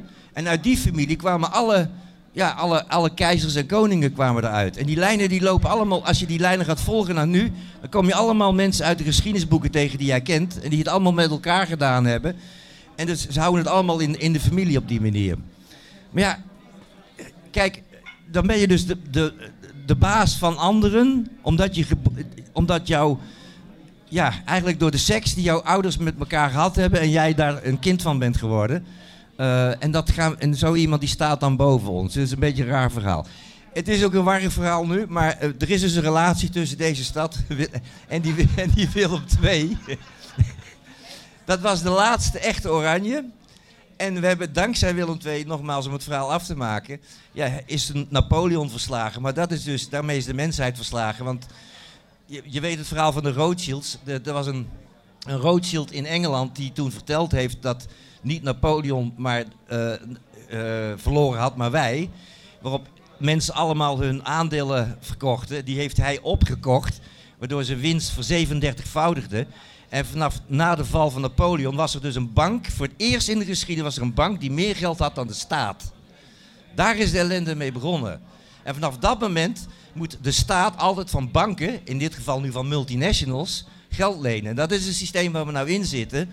Waarin gewoon een stel hele grote jongens, en het zijn nu Vanguard en, en BlackRock geworden. Ja, die hebben het geld. Dus wat een regering ook wil, die moeten dus samenwerken met hun. Dus dat is een soort handjeklap. Regeringen voelen, voeren de wetten uit die zij eigenlijk willen hebben om nou ja, ons te onderdrukken. Maar lang verhaal kort. Ik vind het leuk om eh, een soort. Dat, met z'n allen dat we op zo'n dag feest vieren. Maar sta er wel bij stil waarom. Het, het, wat mij betreft gaat het niet om dat één familie belangrijker is dan andere families. Eh, dat wou ik even vertellen. Zo, kom je nog even aan tafel zitten hier? Ja. En dan eh, nodig ik daarbij ook eh, Hen Hendrik uit, toch? Zeg ik dat goed? Ja. Mag jij eh, hier plaatsnemen? Zo, en jij mag daar plaatsnemen. Zo. Gunstig. Zo. Nou, we hebben het eh, over bloedlijnen.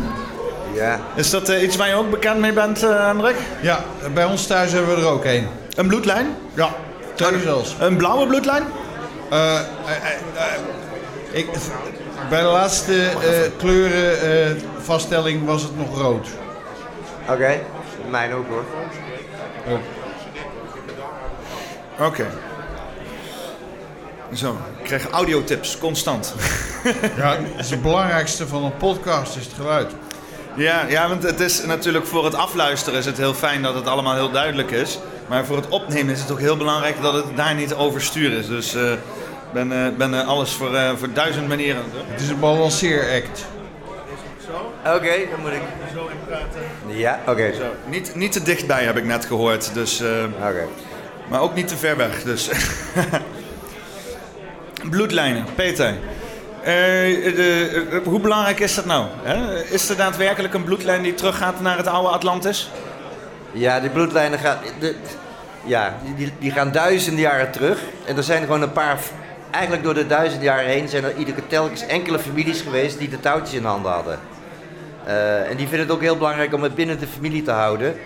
En je zou kunnen zeggen, niet alleen de adellijke lijnen, maar dat Nederland ook geregeerd wordt door een paar families maar. En die trouwen allemaal met elkaar. Ehm, dus dat vinden ze, ja, op de een of andere manier vinden ze dat heel belangrijk. Maar is dat niet iets waar waarde aan wordt gehecht wat gewoon eh, fictief is? Is het een soort van eh, ja, iets waar, waarde, ja, waar wij dan waarde aan hechten, zeg maar? Of Ja, is- ik niet. Ja. Ik bedoel, ik, ik, ik wijk in mijn eigen familie al af. Eh, ik schijn de enige te zijn, of een van de weinigen die niet de prik genomen heeft, bijvoorbeeld. Dus ja. Ja, want ik zie het, ik zie het zeg maar als een soort van, ook weer een, een soort van mind control. Hè? Net zoals de farao's dat vroeger deden. Die zetten dan een heel theatraal spelletje op. eh, waarbij dan misschien een eventueel natuursverschijnsel eh, plaatsvindt. Wat dan eh, vanuit kennis wordt gepland. Zoals bijvoorbeeld de zonsverduistering.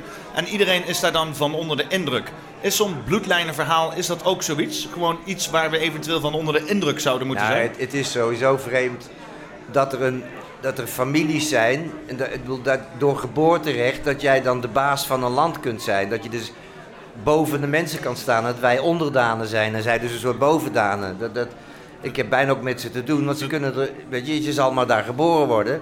Dan kan je ook niet anders meer. Dat deden we vroeger hier toch even heel anders, hè? Met, die- met die koningen van toen. Die werden door de stam werden die aangesteld. En als ze het niet goed deden, dan, dan hadden we wel weer een nieuwe. hè? Ja, maar want, want is er een Ja. tijd waarin we dat anders hebben gedaan? Nou, in, in klein stamverband moet iedere keer de leider gekozen worden. Daar is niks mis mee. Dat doen dieren ook. Het, hele idee van hiërarchie is een raar menselijk concept. Dat ene de baas kan. Ik vind het bizar überhaupt dat er iemand die bijvoorbeeld die ik alleen maar van een schermpje ken, mij gaat vertellen wat ik moet doen. Ik bedoel, en ik vind het nog gekker dat iemand het gek vindt, maar dat is een ander verhaal. Ehm, dat, dat idee verwerp ik. En, en ook nog dat het bij geboorte is. Dus je komt uit de familie en dan, dan, eh, ja, dan, dan ben jij ineens de koning. Ja, en in Korea hebben ze dat zelfs nog maar eens een keer eh, doorgevoerd. Ook al waren ze gewoon helemaal op het communisme. Ja, die, die, die familie Ki- Kim, Kim, hoe heet ze? Kim Jong-il? Kim, ja, zoiets. Dat, ja, die doen ook alleen maar een soort troonopvolging. Die, dat, is- dat is een nieuwe dynastie, in Die feite. hebben, die hebben dat in rap tempo geïntroduceerd, hè? In een, eh, tijdspan van, eh, van, wat zullen we zeggen, 70 jaar of zo. Die zijn na de Tweede Wereldoorlog is die geïnstalleerd eh, door eh, die hele Kim-familie. De eerste Kim, Kim, Kim Il-sung of zo. Dat was de eerste ja, volgens mij. ze heten allemaal Kim daar, dus, dus ik weet... Het, het wordt echt, eh, het is verwaard met die kimmen. Ja. Ja. Nou ja, maar zo zie je wel dat, hoe, hoe snel dat allemaal geïntroduceerd kan worden. Dat je, als je één generatie eenmaal mee hebt in een bepaald eh, machtspatroon, dat dat dan eh, daarop voortgebouwd kan worden al meteen heel snel. En ze hebben daar beho- behoorlijk een hele stalen greep hebben ze daar. eh, Ja, maar die, de, de, de echte oude koninklijke en adellijke bloedlijnen, die gaan echt duizend jaren terug. Ja, want wa- waar is onze, onze Nee, als je kijkt naar de, de, de, de Britse koninklijke familie, dat zijn de Windsors, dat zijn ze vanaf 1919 pas. Ja. Maar die komen allemaal van Coburg-Saxe. De, de Europese koninklijke adel is allemaal familie van elkaar. Is is allemaal neven, tot en met de, tot de, de, de tsaren-familie die ze uitgemoord zijn, de Romanovs. Dat waren neven en nichten weer van de Windsors. Is dat allemaal vanuit die Habsburgse Ja, ja, situatie de- de- gekomen? De Eerste Wereldoorlog was eigenlijk bedoeld om een einde te maken aan de macht van het Habsburgse Rijk, dus van bepaalde koninklijke macht. Voor die tijd waren in Europa allerlei koningshuizen de baas. Na de Eerste Wereldoorlog was dat gedaan. Ja, maar wij zijn er in Nederland al eh, vrij vroeg mee begonnen. Hè? 1500 hebben we hier die hele Spaanse meuk eruit ge gejanst. Ja. En eh, hebben wij eh, een tijdje heel succesvol een republiek hier gevoerd. Ja. En ja, inderdaad, zoals je net ook al zei, toen heeft Napoleon hier weer een of andere Lodewijk lopen installeren. Ja, die Lodewijk was een broer van hem. Kijk, eh, Napoleon is weer zo'n type die heeft zichzelf tot keizer laten kronen. hè? Ja, Ja, daar had hij eh, verder niemand voor nodig. Ja. Maar je ziet altijd, een- en de paus moet dat dan uitvoeren. En Napoleon die had dan nog wel, nou dat ga ik zelf doen. Die heeft zijn kroon zelf opgezet. Ja, daar heeft hij gelijk in ook. Maar we hebben duizend jaar middeleeuwen gehad met koningen die de baas waren. En eh, alleen daarboven stond dan de paus. Ja. Dus je hebt altijd een piramidale structuur met koningen. En eromheen heb je altijd een soort priesterkasten. En die zorgt voor het verkooppraatje van de macht. Zo, die, die voorziet het van een eh, legitimiteit. Ja, nou, want momenteel leven we in een wereld waarbij eh, de macht van de koning zogenaamd eh, vrij symbolisch is. Ik denk dat als je aan een gemiddeld Nederlander Ja, maar waarom kost dat dan miljoenen euro's? Ja, en ze krijgen het toch voor elkaar om enige macht naar zich toe te trekken, nou ja, geld. financieel gezien. Het, on- het- on- ons huidige koningshuis is alleen met geld bezig. Ja. Echt. Het gaat in ja, dat gaat alleen om geld bij hem. Maar eh, als ik het goed begrijp, zijn die Oranjes geïnfiltreerd. Want die, die, bloed, die, die, die familielijn is niet terug te leiden naar eh, Lodewijk en ook Nee, niet naar de hebben ze, ze Oranjes. hebben er weer blauw bloed in moeten brengen met oude Duitse adel. Dus te, te beginnen met, eh, inderdaad met Bernhard en dan krijg je, weet het, Klaus. En nou Maxima is ook Du- oude Duitse adel in feite. Dus, dus de, de hele oranje structuur, dat is nooit blauw bloed geweest? Eh, vanaf Willem II, die hier eh, resideerde, is dat, is dat feestje afgelopen geweest eigenlijk. Die, die lijn is, is, is gebroken geweest. Ja, want eh, als ik het goed begreep, kon hij geen kinderen krijgen, toch? Ja. zoiets? Nee, hij heeft geen kinderen gehad. Maar Willem II was dus nog wel terug te trekken naar een of ander blauw bloed. Ja, die had, het, ja dat, die had Willem die had, dat had een hele verzameling Willem tot en met in de, in de, dan kom je terug in de Gouden Eeuw. Maar wat is er dan naar Willem geïnstalleerd? Was dat een, een bastaardzoon, of hoe moet ik dat zien? eh? Sorry? Wat is er naar Willem II geïnstalleerd dan? Willem III, maar, die, maar was niet echt, die was niet echt een zoon van. Dat is alleen zo bedacht. Waar, waar- waar kwam die vandaan dan? die, is gewoon ergens die- uit dat de was een klei kind getrokken van? Nee, zijn vrouw heeft, heeft bij een bediende een kind gemaakt. Dat is, nou ja, dat verhaal, de- ik, ik weet het ook allemaal niet precies, maar... De, Eh, standaard bij eh, dat soort eh, situaties. Wat, wat is standaard bij dat soort situaties? Nou, dat er weer een, een huishoudster of zo eh, zwanger wordt gemaakt. eh. Ja, het, het waren, die Willem II en Willem III waren geen lievertjes. Dat, eh, wat dat betreft, nee. Want welke Willem hebben we het over? Was dat de Zwijger? Of, eh? Wat zeg je? Welke Willem hebben we het over? Was dat de Zwijger? Of, eh? Nee, nee, nee, Willem de Zwijger, dat is, dat is Gouden Eeuw. Dat is- dat is eh, nog heel ver terug. Wow, dat, dan, dat is e- een van de eerste eh, Willems geweest, ja. ja. Maar nu dus, als ik het al goed begrijp, dan heb je dus door een reeks aan Klausen, Bernards en dus ook nog een Maxima, een Zorgieta erin gejanst. waar, waar komt die Zorgieta vandaan dan? Is dat ook een of andere bloedlijn voor Ja, die, die, als je de bloedlijnen van de Sorietas neemt en, en, en die van de Oranjes, dan kom, je er, dan kom je bij een gemeenschappelijke bron uit. Bij gemeenschappelijke voorouders, uiteindelijk. De, de gemeenschappelijke voorouders? Ja, dan zit je bij oude Duitse adel. Allebei. En, de, en dezelfde adel heb je het dan over. En dan heb je het over een stelletje gevluchte naties, of... Een stelletje? Gevluchte naties. Misschien Nee, even de weer een ander verhaal. koptelefoon opzetten, dan kan je me wel beter horen. Ja. Hoor jij me wel goed? Nee, dat, dat, dat is weer een... Nee, ik hoor... Ja, Zo, nu hoor je me wel beter, hè? Oké. Nee, dat is weer een ander verhaal. Dat is weer oké. Maar, maar hoe komen die dan in Argentinië terecht? eh? Nee, dat, dat, dat is eeuwen teruggegaan. Argentinië wordt voor de helft bevolkt door eh, in de 19e eeuw gevluchte arme Italianen. Dus je vindt allemaal heel veel Messi en zo. Dat zijn Italiaanse achternamen. Ja. Dat vind je heel veel daar. En na de Tweede Wereldoorlog zijn er heel veel naties ook heen verhuisd. Met de Eh, U-boot. eh, maar daar zat, daar zat al van oudsher zaten er veel Duitse families. Maar die zaten ook in Mexico, by the way. De, de Duitse familie staat in Mexico. Dat, is, dat hoor ik nu voor het eerst. Oké, Corona bier hebben we te danken aan een Duitse brouwer in Mexico.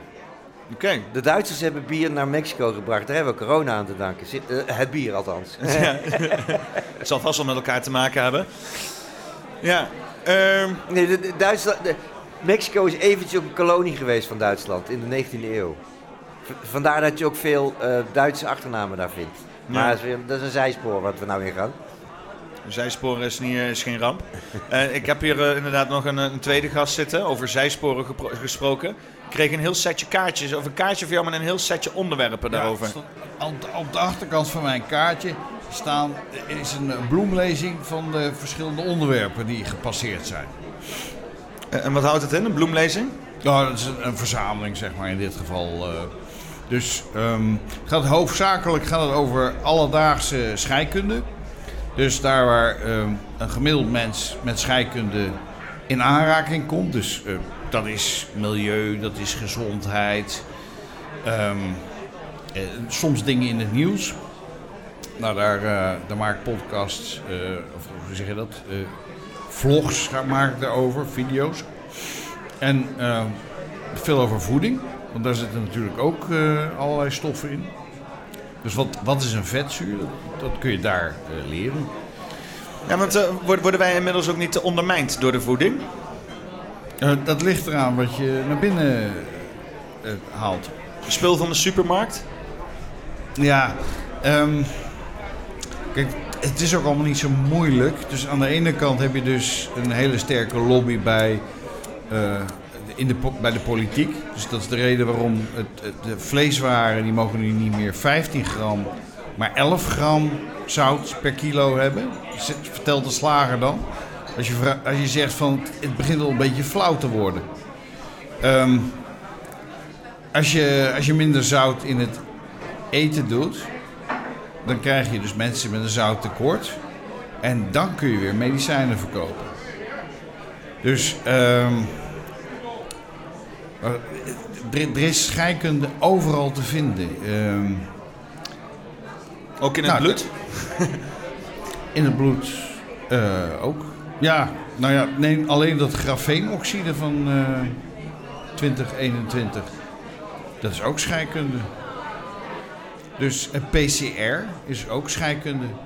Kerry Mullis heeft de Nobelprijs gekregen voor scheikunde. Voor het uitvinden van PCR. Ja, maar grafeenoxide, is dat iets waar je mee- bekend mee bent, Peter? Ja, ja. Dat is een, ehm, ja, een bepaalde koolstofverbinding die, eh, ja, die, die, wel, die wel handig is, maar niet in je bloed. Niet in je DNA. Het, het is, Ja. het is op heel, heel... Ja, dat, kan je, dat weet jij Het denk is ik een beter. soort honingraadstructuur aan koolstof.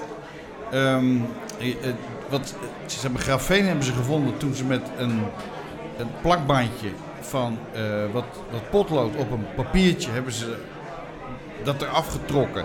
En wat er dus aan die plakband bleef hangen, dat is grafeen. En dan kun je het een eh, beetje oxideren, zoals dat heet. En dan krijg je grafeenoxide. Ja. Ehm, en, en dan kunnen daar allerlei nieuwe dingen mee. Ik, ik ga heel even tussendoor even de schoolmeester uithangen hoor. Ik heb hier nog steeds eens een mooi bel liggen hier. Het is een signaal voor iedereen om toch nog heel even iets stiller te zijn. Want eh, alles staat in het rood. En eh dankjewel daarvoor. Eh, we hebben het over eh grafeenoxide. Is dit een soort van spirituele kaping van ons hele systeem? Goeie vraag. Ehm, Peter, jij hebt Ja, maar- daar meer met dat bijltje gehakt. Nou, maar ja, ja. En, en pak die AI er ook maar even bij. Ja, AI, dat is een verlengstuk van, van eigenlijk van, eh, eh, ja, hoe zeg je dat? Eh, eh, ehm, eigenlijk allerlei psychopathische krachten. Ik bedoel, net als een psychopaat heeft een robot geen geweten en, en, en, en geen empathie. En het is een prachtig verlengstuk om programma's mee uit te voeren. En AI ontstaat eigenlijk daar, ja, hoe zeg je het, dat kan de ruimte nemen waar wij ons gevoel niet gebruiken. Daar kan AI alles invullen. Ja. En het, het haalt je ook uit je gevoel. Is die, eh, die AI en eh, de desbetreffende grafeenoxide die bij sommige mensen erin eh, is gescho- geschoten, is dat ook iets waar deze blauwe bloedlijn mee vervuild is, denk jij? Nee, die blauwe bloedlijn niet. Nee, ze willen het in ons bloed krijgen, lijkt het wel. Ja, Maar dat- exact. Ehm, dat, dat verhaal van dat er menselijk DNA in hamburgers wordt gevonden. en nou willen ze dus ehm, eh, kweekvlees maken. En zelfs van menselijke cellen, hè? Ja. En nou, dan moet je toch de vraag stellen... wiens cellen zit je dan uiteindelijk massaal op te eten... wanneer je een burgertje haalt bij de eh, McDonald's? Ja. Ja, ja, je hoort het vaak. eh er zit eh, de, de, de, de Soylent Green, hè? Soylent Green, wat we allemaal te Ja. vuren krijgen. Ja, een leuke film. Kun je eh, op YouTube zo bekijken op een avondje. Dan weet je wat, je, wat dit is, hè? Ja. ja. Maar daar, daar lijkt het op dat ze die kant op willen. Ehm, het is dat, dat hier eh, met zwarte magie eh, op zijn minst gepoogd wordt te werken. Dat is vrijwel, dat is wel aannemelijk zou ik zeggen. Ja, grafeenoxide is ook heel eh, geleidend voor, eh, voor, voor elektrische stroom. En, maar dus ook eh, voor stra- elektrische straling of elektromagnetische straling. En dat is wat het. eh, dus als je het over wifi en, en 5G hebt en jij hebt eh grafeenoxide in je lichaam, dan kan dat erop gaan reageren. Ja. En eh, ja. En los van, er is nog een andere eigenschap, want die, die, die grafeenoxide die kan, eh, ja, hoe zeg je dat, samengaan met je DNA, met die DNA-moleculen. Ja. En het op die manier kan het, gaan, kan het door je lichaam gaan verspreiden en je DNA modificeren, dus gaan veranderen. Je- en je DNA is je computerprogramma die jouw cellen vertelt eh, wie ze zijn en wat ze moeten doen. En als dat, ah, daar kan je dus aan knoeien. Dat, en dat gaat door tot, dat doet ook iets met je mind, met je gedachten. Plus, ehm, je moet je een materiaal voorstellen wat op te beginnen flinterdun is. Ja, het is uursterk. Ja. En dan eh, eh, heel klein. Dan he- het, een ander woord voor dat soort objecten is scherp. Ja. Als je dat door je bloedbaan hebt. Er was een man die was eh, Het uitgebreid zijn, in het zijn het zo nieuws gekomen. scheermesjes zijn het in feite. Ja. ja. Maar degene die daarmee kwam met, met, die, eh, met dat inzicht, eh, die, is, die was verdwenen ineens. Hè? Ja, dat gebeurt met meer van die mensen. Ja. Ik, eh, ik merk ook eh, dat, eh, dat de, geze- oh, Jezus. De gezelligheid toeneemt. dus eh, ik, ik ga even een kleine roulatie maken. Ja. Eh, ik ga afscheid nemen van, eh, van Hendrik. Eh, en dan eh, bedank ik jou voor dit eh, gesprek. En wij spreken elkaar verder nog wel eens een keer. Eh, dan gaan we wat dieper in op zaken, dat weet ik zeker. Lijkt me goed. En dan eh, wissel ik jou af voor Rick Kuijters. Jongens, dames en heren, applausje voor Hendrik.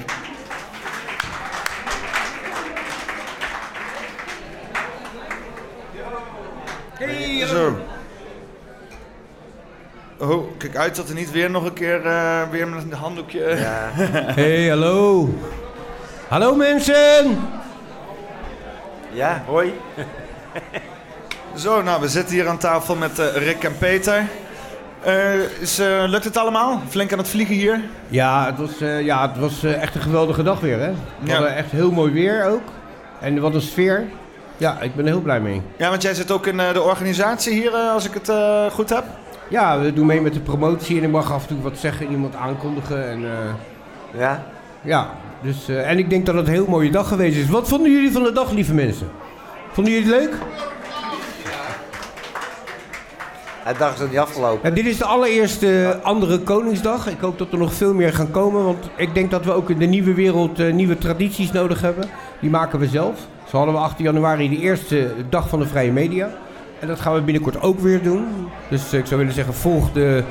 Volg de oh ja, ik, ik her- herinner me ineens dat ik hier moet praten. Ja. Nee, maar dat gaan we ook doen. En ehm, ja, hart, heel, hartstikke leuk natuurlijk. Ja. Vermaak jij hier ook een eh, beetje, Peter? Jawel, jawel. Ik kom altijd graag hier. We- Precies een jaar geleden op Koningsdag heb ik hier ook een lezing gegeven. Eh, in de avond was dat, was ook volle bak. En eh, dat hebben, daarna waren er, eh, was er dansen, er waren DJ's, net nu. Nee, ik vind het een toffe plek hier. Kom hier graag. Ik kom ook uit deze omgeving. Ik kom eigenlijk uit Hilvarenbeek. Ik heb hier in Tilburg op school gezeten, maar ik woon al heel lang in Utrecht. Dus ook om die reden kom ik hier graag.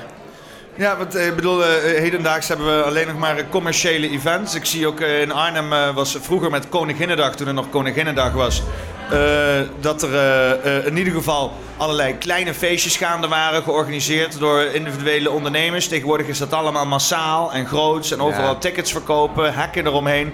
Eh, dit is nog echt zo'n een vrijplaats waar je gewoon lekker binnen kan lopen, je ding kan doen. Ja, en eh, wat ook is, eh, als je dan in deze tijd kijkt van hoe alles naar, kapot aan het gaan lijkt te zijn, hè, met inflatie.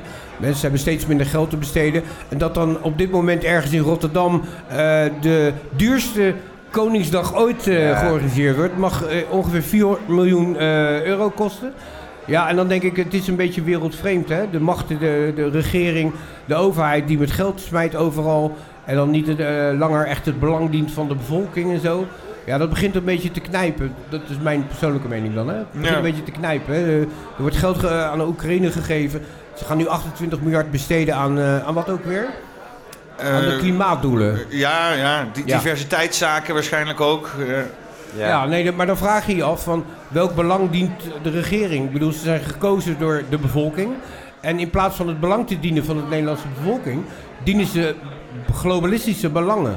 En ja, steeds meer mensen beginnen daar een beetje tegen te ageren en te denken van eh, achter de oor te krabben. En te zeggen van, ja, dit is toch wel heel raar. En zo'n eh, 4 miljoen euro kostend, kostende Koningsdag past in dat plaatje van, ja, dit is zo wereldvreemd. En eh, daarom ben ik ook heel blij met eh, de andere Koningsdag. Ja. Ik ben ook gekleed in het wit, hè, trouwens. Ah, kijk Van, aan. eh, broertjes de Wit. Google even Gebroeders de Wit, jongens. Google even. Heb je het over die minister die opgegeten is? Ja, die is, eh, nee, een minister, allebei, Ze zijn gecannibaliseerd ook. Eh, eh, Wacht even, even, welke tijd hebben we nu? we hebben het nu over eh, koning, de eerste koning Willem, die zeg maar met zijn, eh, met zijn eh, groep eh, eh, eh, huurlingen zeg maar, de gevangenenpoort eh, heeft bestormd. En eh, de gevangen gezette gebroertjes de Wit eruit haalde en die zijn helemaal gelincht door de bevolking. Ja, vierendeeld of zo, hè? Ja. En ik moet ook altijd lachen, want wij vieren... eh, afgelopen jaar hebben we voor de tweede keer de akte van verlatingen gevierd met eh, professor Bob de Wit. Hé, hey, Bob de Wit. Ja. En dat is ook nog een nazaat van de geboertjes de Wit. En Ja. die predikt gewoon een hele nieuwe samenleving en Society 4.0. en- Is Bob de Wit een nazaat van de echte de Ja, Wit-familie? ja, ja, ja. Dat meen je niet? Ja. Dat is ook een soort van blauwbloedachtige situatie, hè? Nou ja, is, eh, want ook dat in de was geen adel, maar dat waren toen landspensionarissen. Ik weet niet hoe dat heet. Maar ik vond het wel een leuk detail, want Bob is natuurlijk ook eh, op zijn manier bezig met het maken Geinig. van een nieuwe En dat samenleving. is leuk, ik, ik had het over Tilburg. Jij, jij bent natuurlijk Hagenees. En dit, Nee, dit, ik toch niet? Dit is, een- dit is een, dit is een, Hagenees? dit- nou ja, de, de, de, die, die geboortjes te wit, dat is een Haags verhaal weer, toch? Ja. Nou ja, klopt. Eh, da- daar zat natuurlijk de regering al die tijd. Ja. Maar jaren spraakles, hoor je het nog steeds dan? Weggegooid geld geweest. Ja. Eh, we, we zitten dus. Wij leven in een land, eh, eh, in een wereld geregeerd door psychopaten, zoals jij ook wel eens mooi beschrijft. Ja, is gehackt door een stel psychopaten. Ja, Ge- Gehackt ook nog. eh. ja, nee, ja want hoe, hoe neem je mensen in bezit door hun gedachten in bezit te nemen? En dit, dit heeft heel veel met propaganda en, en gedachtenbeïnvloeding, noem het mind control, te maken. Ehm, ja. Hoe kom je af van, hoe, hoe koppel je je los van een psychopaat? Door je grenzen te stellen. Door bij je gevoel te blijven, je hart te volgen. Eh, maar met name er gewoon er niet op in te gaan. Dus je moet het niet voeden, je moet er ook niet boos om worden. Ehm, je, je, je kan het ook niet opvoeden. Je moet gewoon zeggen tot hier en niet verder. Ja. Je doet maar, maar niet met mij. En je kan ook dingen gewoon omdraaien. Als, als, een, als een psychopaat iets op je afstuurt, kan je, eh, dan kan je ook gewoon, eh, om jou dreigen met iets, kan je ook omdraaien. Oh ja, dan, eh, hoezo? En dan ga je, jij kan ook dreigen, bij wijze van spreken. En heb jij wel eens last gehad van psychopaten, Rick, in je leven? Oh, grappig dat je dat zegt. Nou ja, ik ben me heel erg bewust geworden van eh, psychopaten. Eh, en het leuke is dat je dat zegt, want ik ga daar een lezing over geven, of lezingen eigenlijk. Eh, omdat in mijn bewustwordings... eh, kan je even... Die microfoon staat voor die camera. Kan je even tingelen of zo? Maar hem maar niet voor de camera zetten. En ook niet... Kan je even tingelen, dat is echt een Ga wel door, zien praten. Ja, nou ja, in ieder geval wat, waar we allemaal getuigen van eh, eh, hebben kunnen zijn, is dat in eh, met name de laatste drie jaar dat we eigenlijk het lelijke gezicht van eh, de tirannie hebben kunnen zien. En eigenlijk moeten we daar heel dankbaar voor zijn, omdat er is eigenlijk, er zijn hoop mensen die klagen wel eens dat, dat er zulke enge dingen gebeurd zijn met mondkapjes en eh, eh, vaccinaties. En we hebben dingen kunnen zien hoe ze dat dan in Australië doen en in Nieuw-Zeeland en Canada. Maar dat heeft wel tot gevolg eh, gehad dat er nog nooit in de wereld zoveel mensen bewust zijn geworden van het feit dat er gewoon heel veel dingen niet kloppen. En nu blijkt dat dat al heel veel jaren niet klopt. Dus ja, ik denk dat we dan moeten omarmen en daar dankbaar voor moeten zijn. Want ook wereldwijd, en maar ook in Nederland, zijn we nog nooit zo verbonden geweest. Die groep mensen die het allemaal wel een beetje door heeft, zeg maar. Dus Ja. ik denk dat er een taak ligt voor mensen die het doorhebben. Vandaar dat ik ook lezingen ga doen. En ik ben daarmee geïnspireerd door, door Peter. Want ik ben een paar keer naar zijn lezingen geweest. Ik heb hem een paar keer geholpen om het te organiseren. En eh, het is heel belangrijk dat we in contact komen met die mensen. Met die mensen die het allemaal snappen. En dat we ja, gewoon strijdbaar blijven en naar manieren blijven bezoeken om dingen openbaar te maken. En, en ook fysiek contact, hè? Want we zijn allemaal heel erg verbonden via het internet, maar dat is Ja. toch Ja. niet allemaal eh, hetzelfde of hoe het zou moeten zijn, hè? Nee, klopt, want ik heb een podcast, eh, iets van 300, 400 afleveringen en dat is projecteren. En je, pro- je, je maakt iets en dat gooi je erin. En, maar ik heb heel erg behoefte om eh, die lezingen te gaan doen, om daarna ook in contact te komen met de mensen. Om op basis van die bewustzijn, eh, bewustwording, eh, ja, interactie gewoon. Ik wil me ook laten inspireren door mensen gewoon. van, want we hebben allemaal ons eigen traject, eh, onze eigen, hoe, hoe zeg je dat? Onze eigen weg richting bewustwording. En, en ja, iedereen heeft een eigen fase en iedereen is bewust van andere dingen. En ik denk hoe meer we met mensen in gesprek gaan, hoe beter het is dat we ja, van elkaar leren en elkaar ook inspireren om toch weer de moed te vinden om toch door te gaan. Want wat zien we de laatste eh, tijd? Zeker na de laatste verkiezingen, mensen kakken gewoon in. Gewoon. Een soort gelatenheid. Maar juist nu wordt het belangrijk. 30 april is. eh, 30 april of 30 mei is de stemming in de Eerste Kamer over de wet eh, publieke gezondheid. Dat is een voorzetting van de draconische eh, eh, spoedwet. En dat is ook een voortzetting van alle maatregelen die normaal tijdelijk waren. Maar die eigenlijk dan eerst nog een, een, een- een, barrière hadden in de Eerste of Tweede Kamer. En in die, die wet wordt in de kleine lettertjes een totale weg geplaveid voor het regeren op ministeriële bevoegdheid.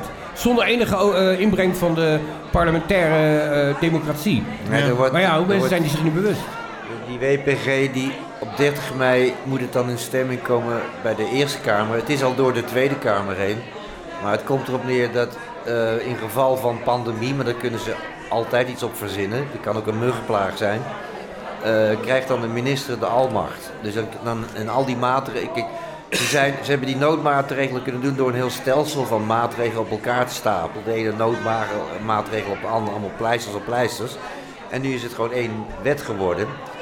Eh, ja, ik vind het belachelijk als je weet, het wantrouwen in onze regering is breed gedragen onder het volk gewoon minimaal. En dan ga je wel toestaan dat een minister maximale macht krijgt. Ja. Maar mensen weten dit helemaal niet. Nee. Het staat ook nergens in de krant. Het heeft in het, blad, in dagblad Trouw heeft er iets over gezegd. Maurice de Hond is onlangs wakker geworden van... hé, wat gaan ze nou doen? Die, heeft, die wet is heel ingewikkeld, dus niemand snapt het ook. Ja, dat is vaak ook het, eh, het hele plaatje van dat juridische en zo. Hè? Onmogelijk ingewikkeld maken Ja. van zaken, mensen te verwarren. Ja.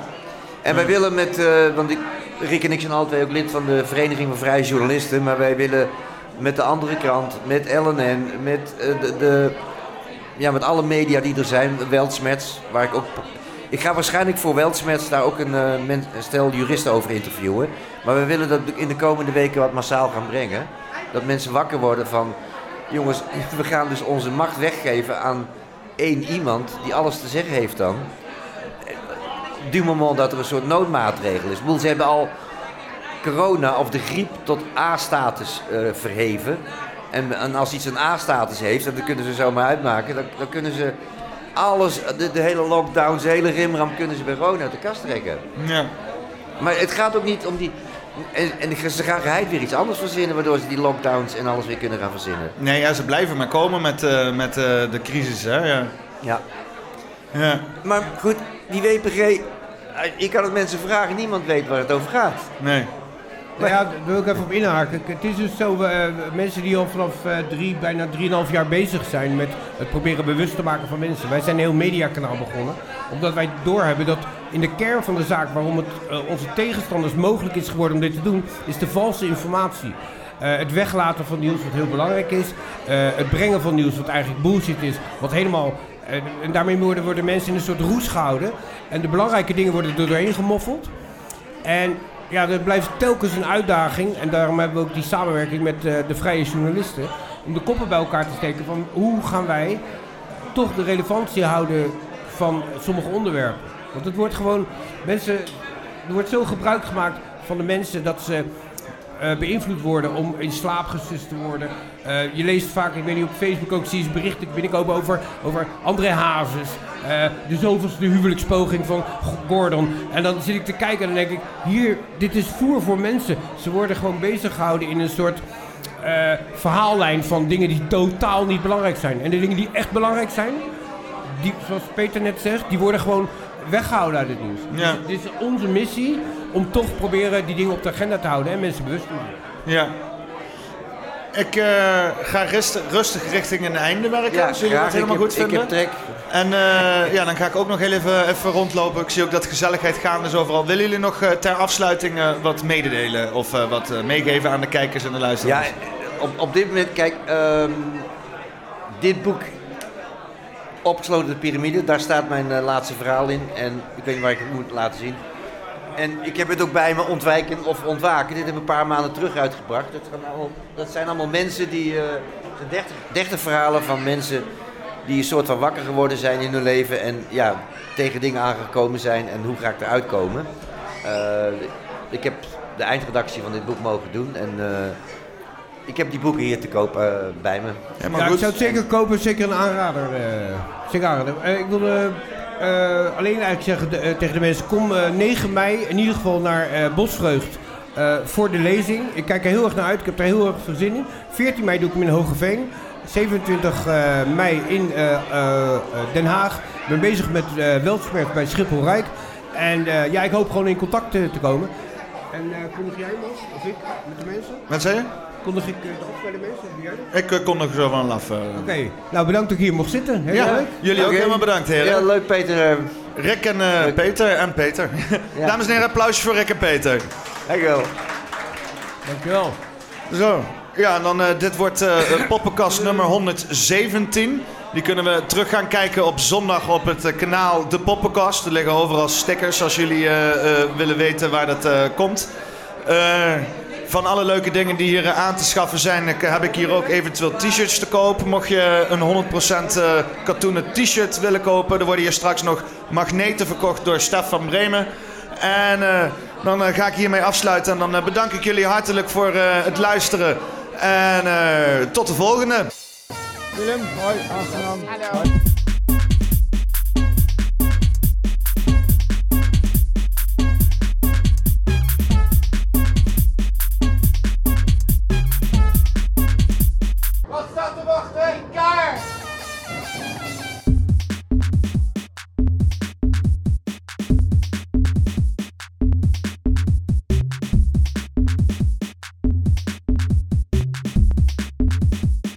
Dan, kijk dan, moet je kakenmat zijn. Je dat het eruit ziet, joh.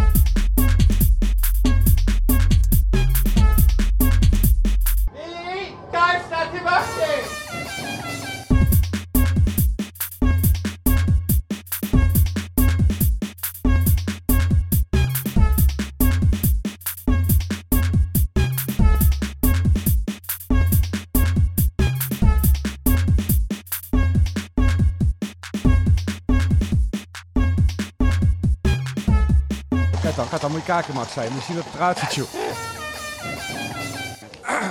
Eh, ja.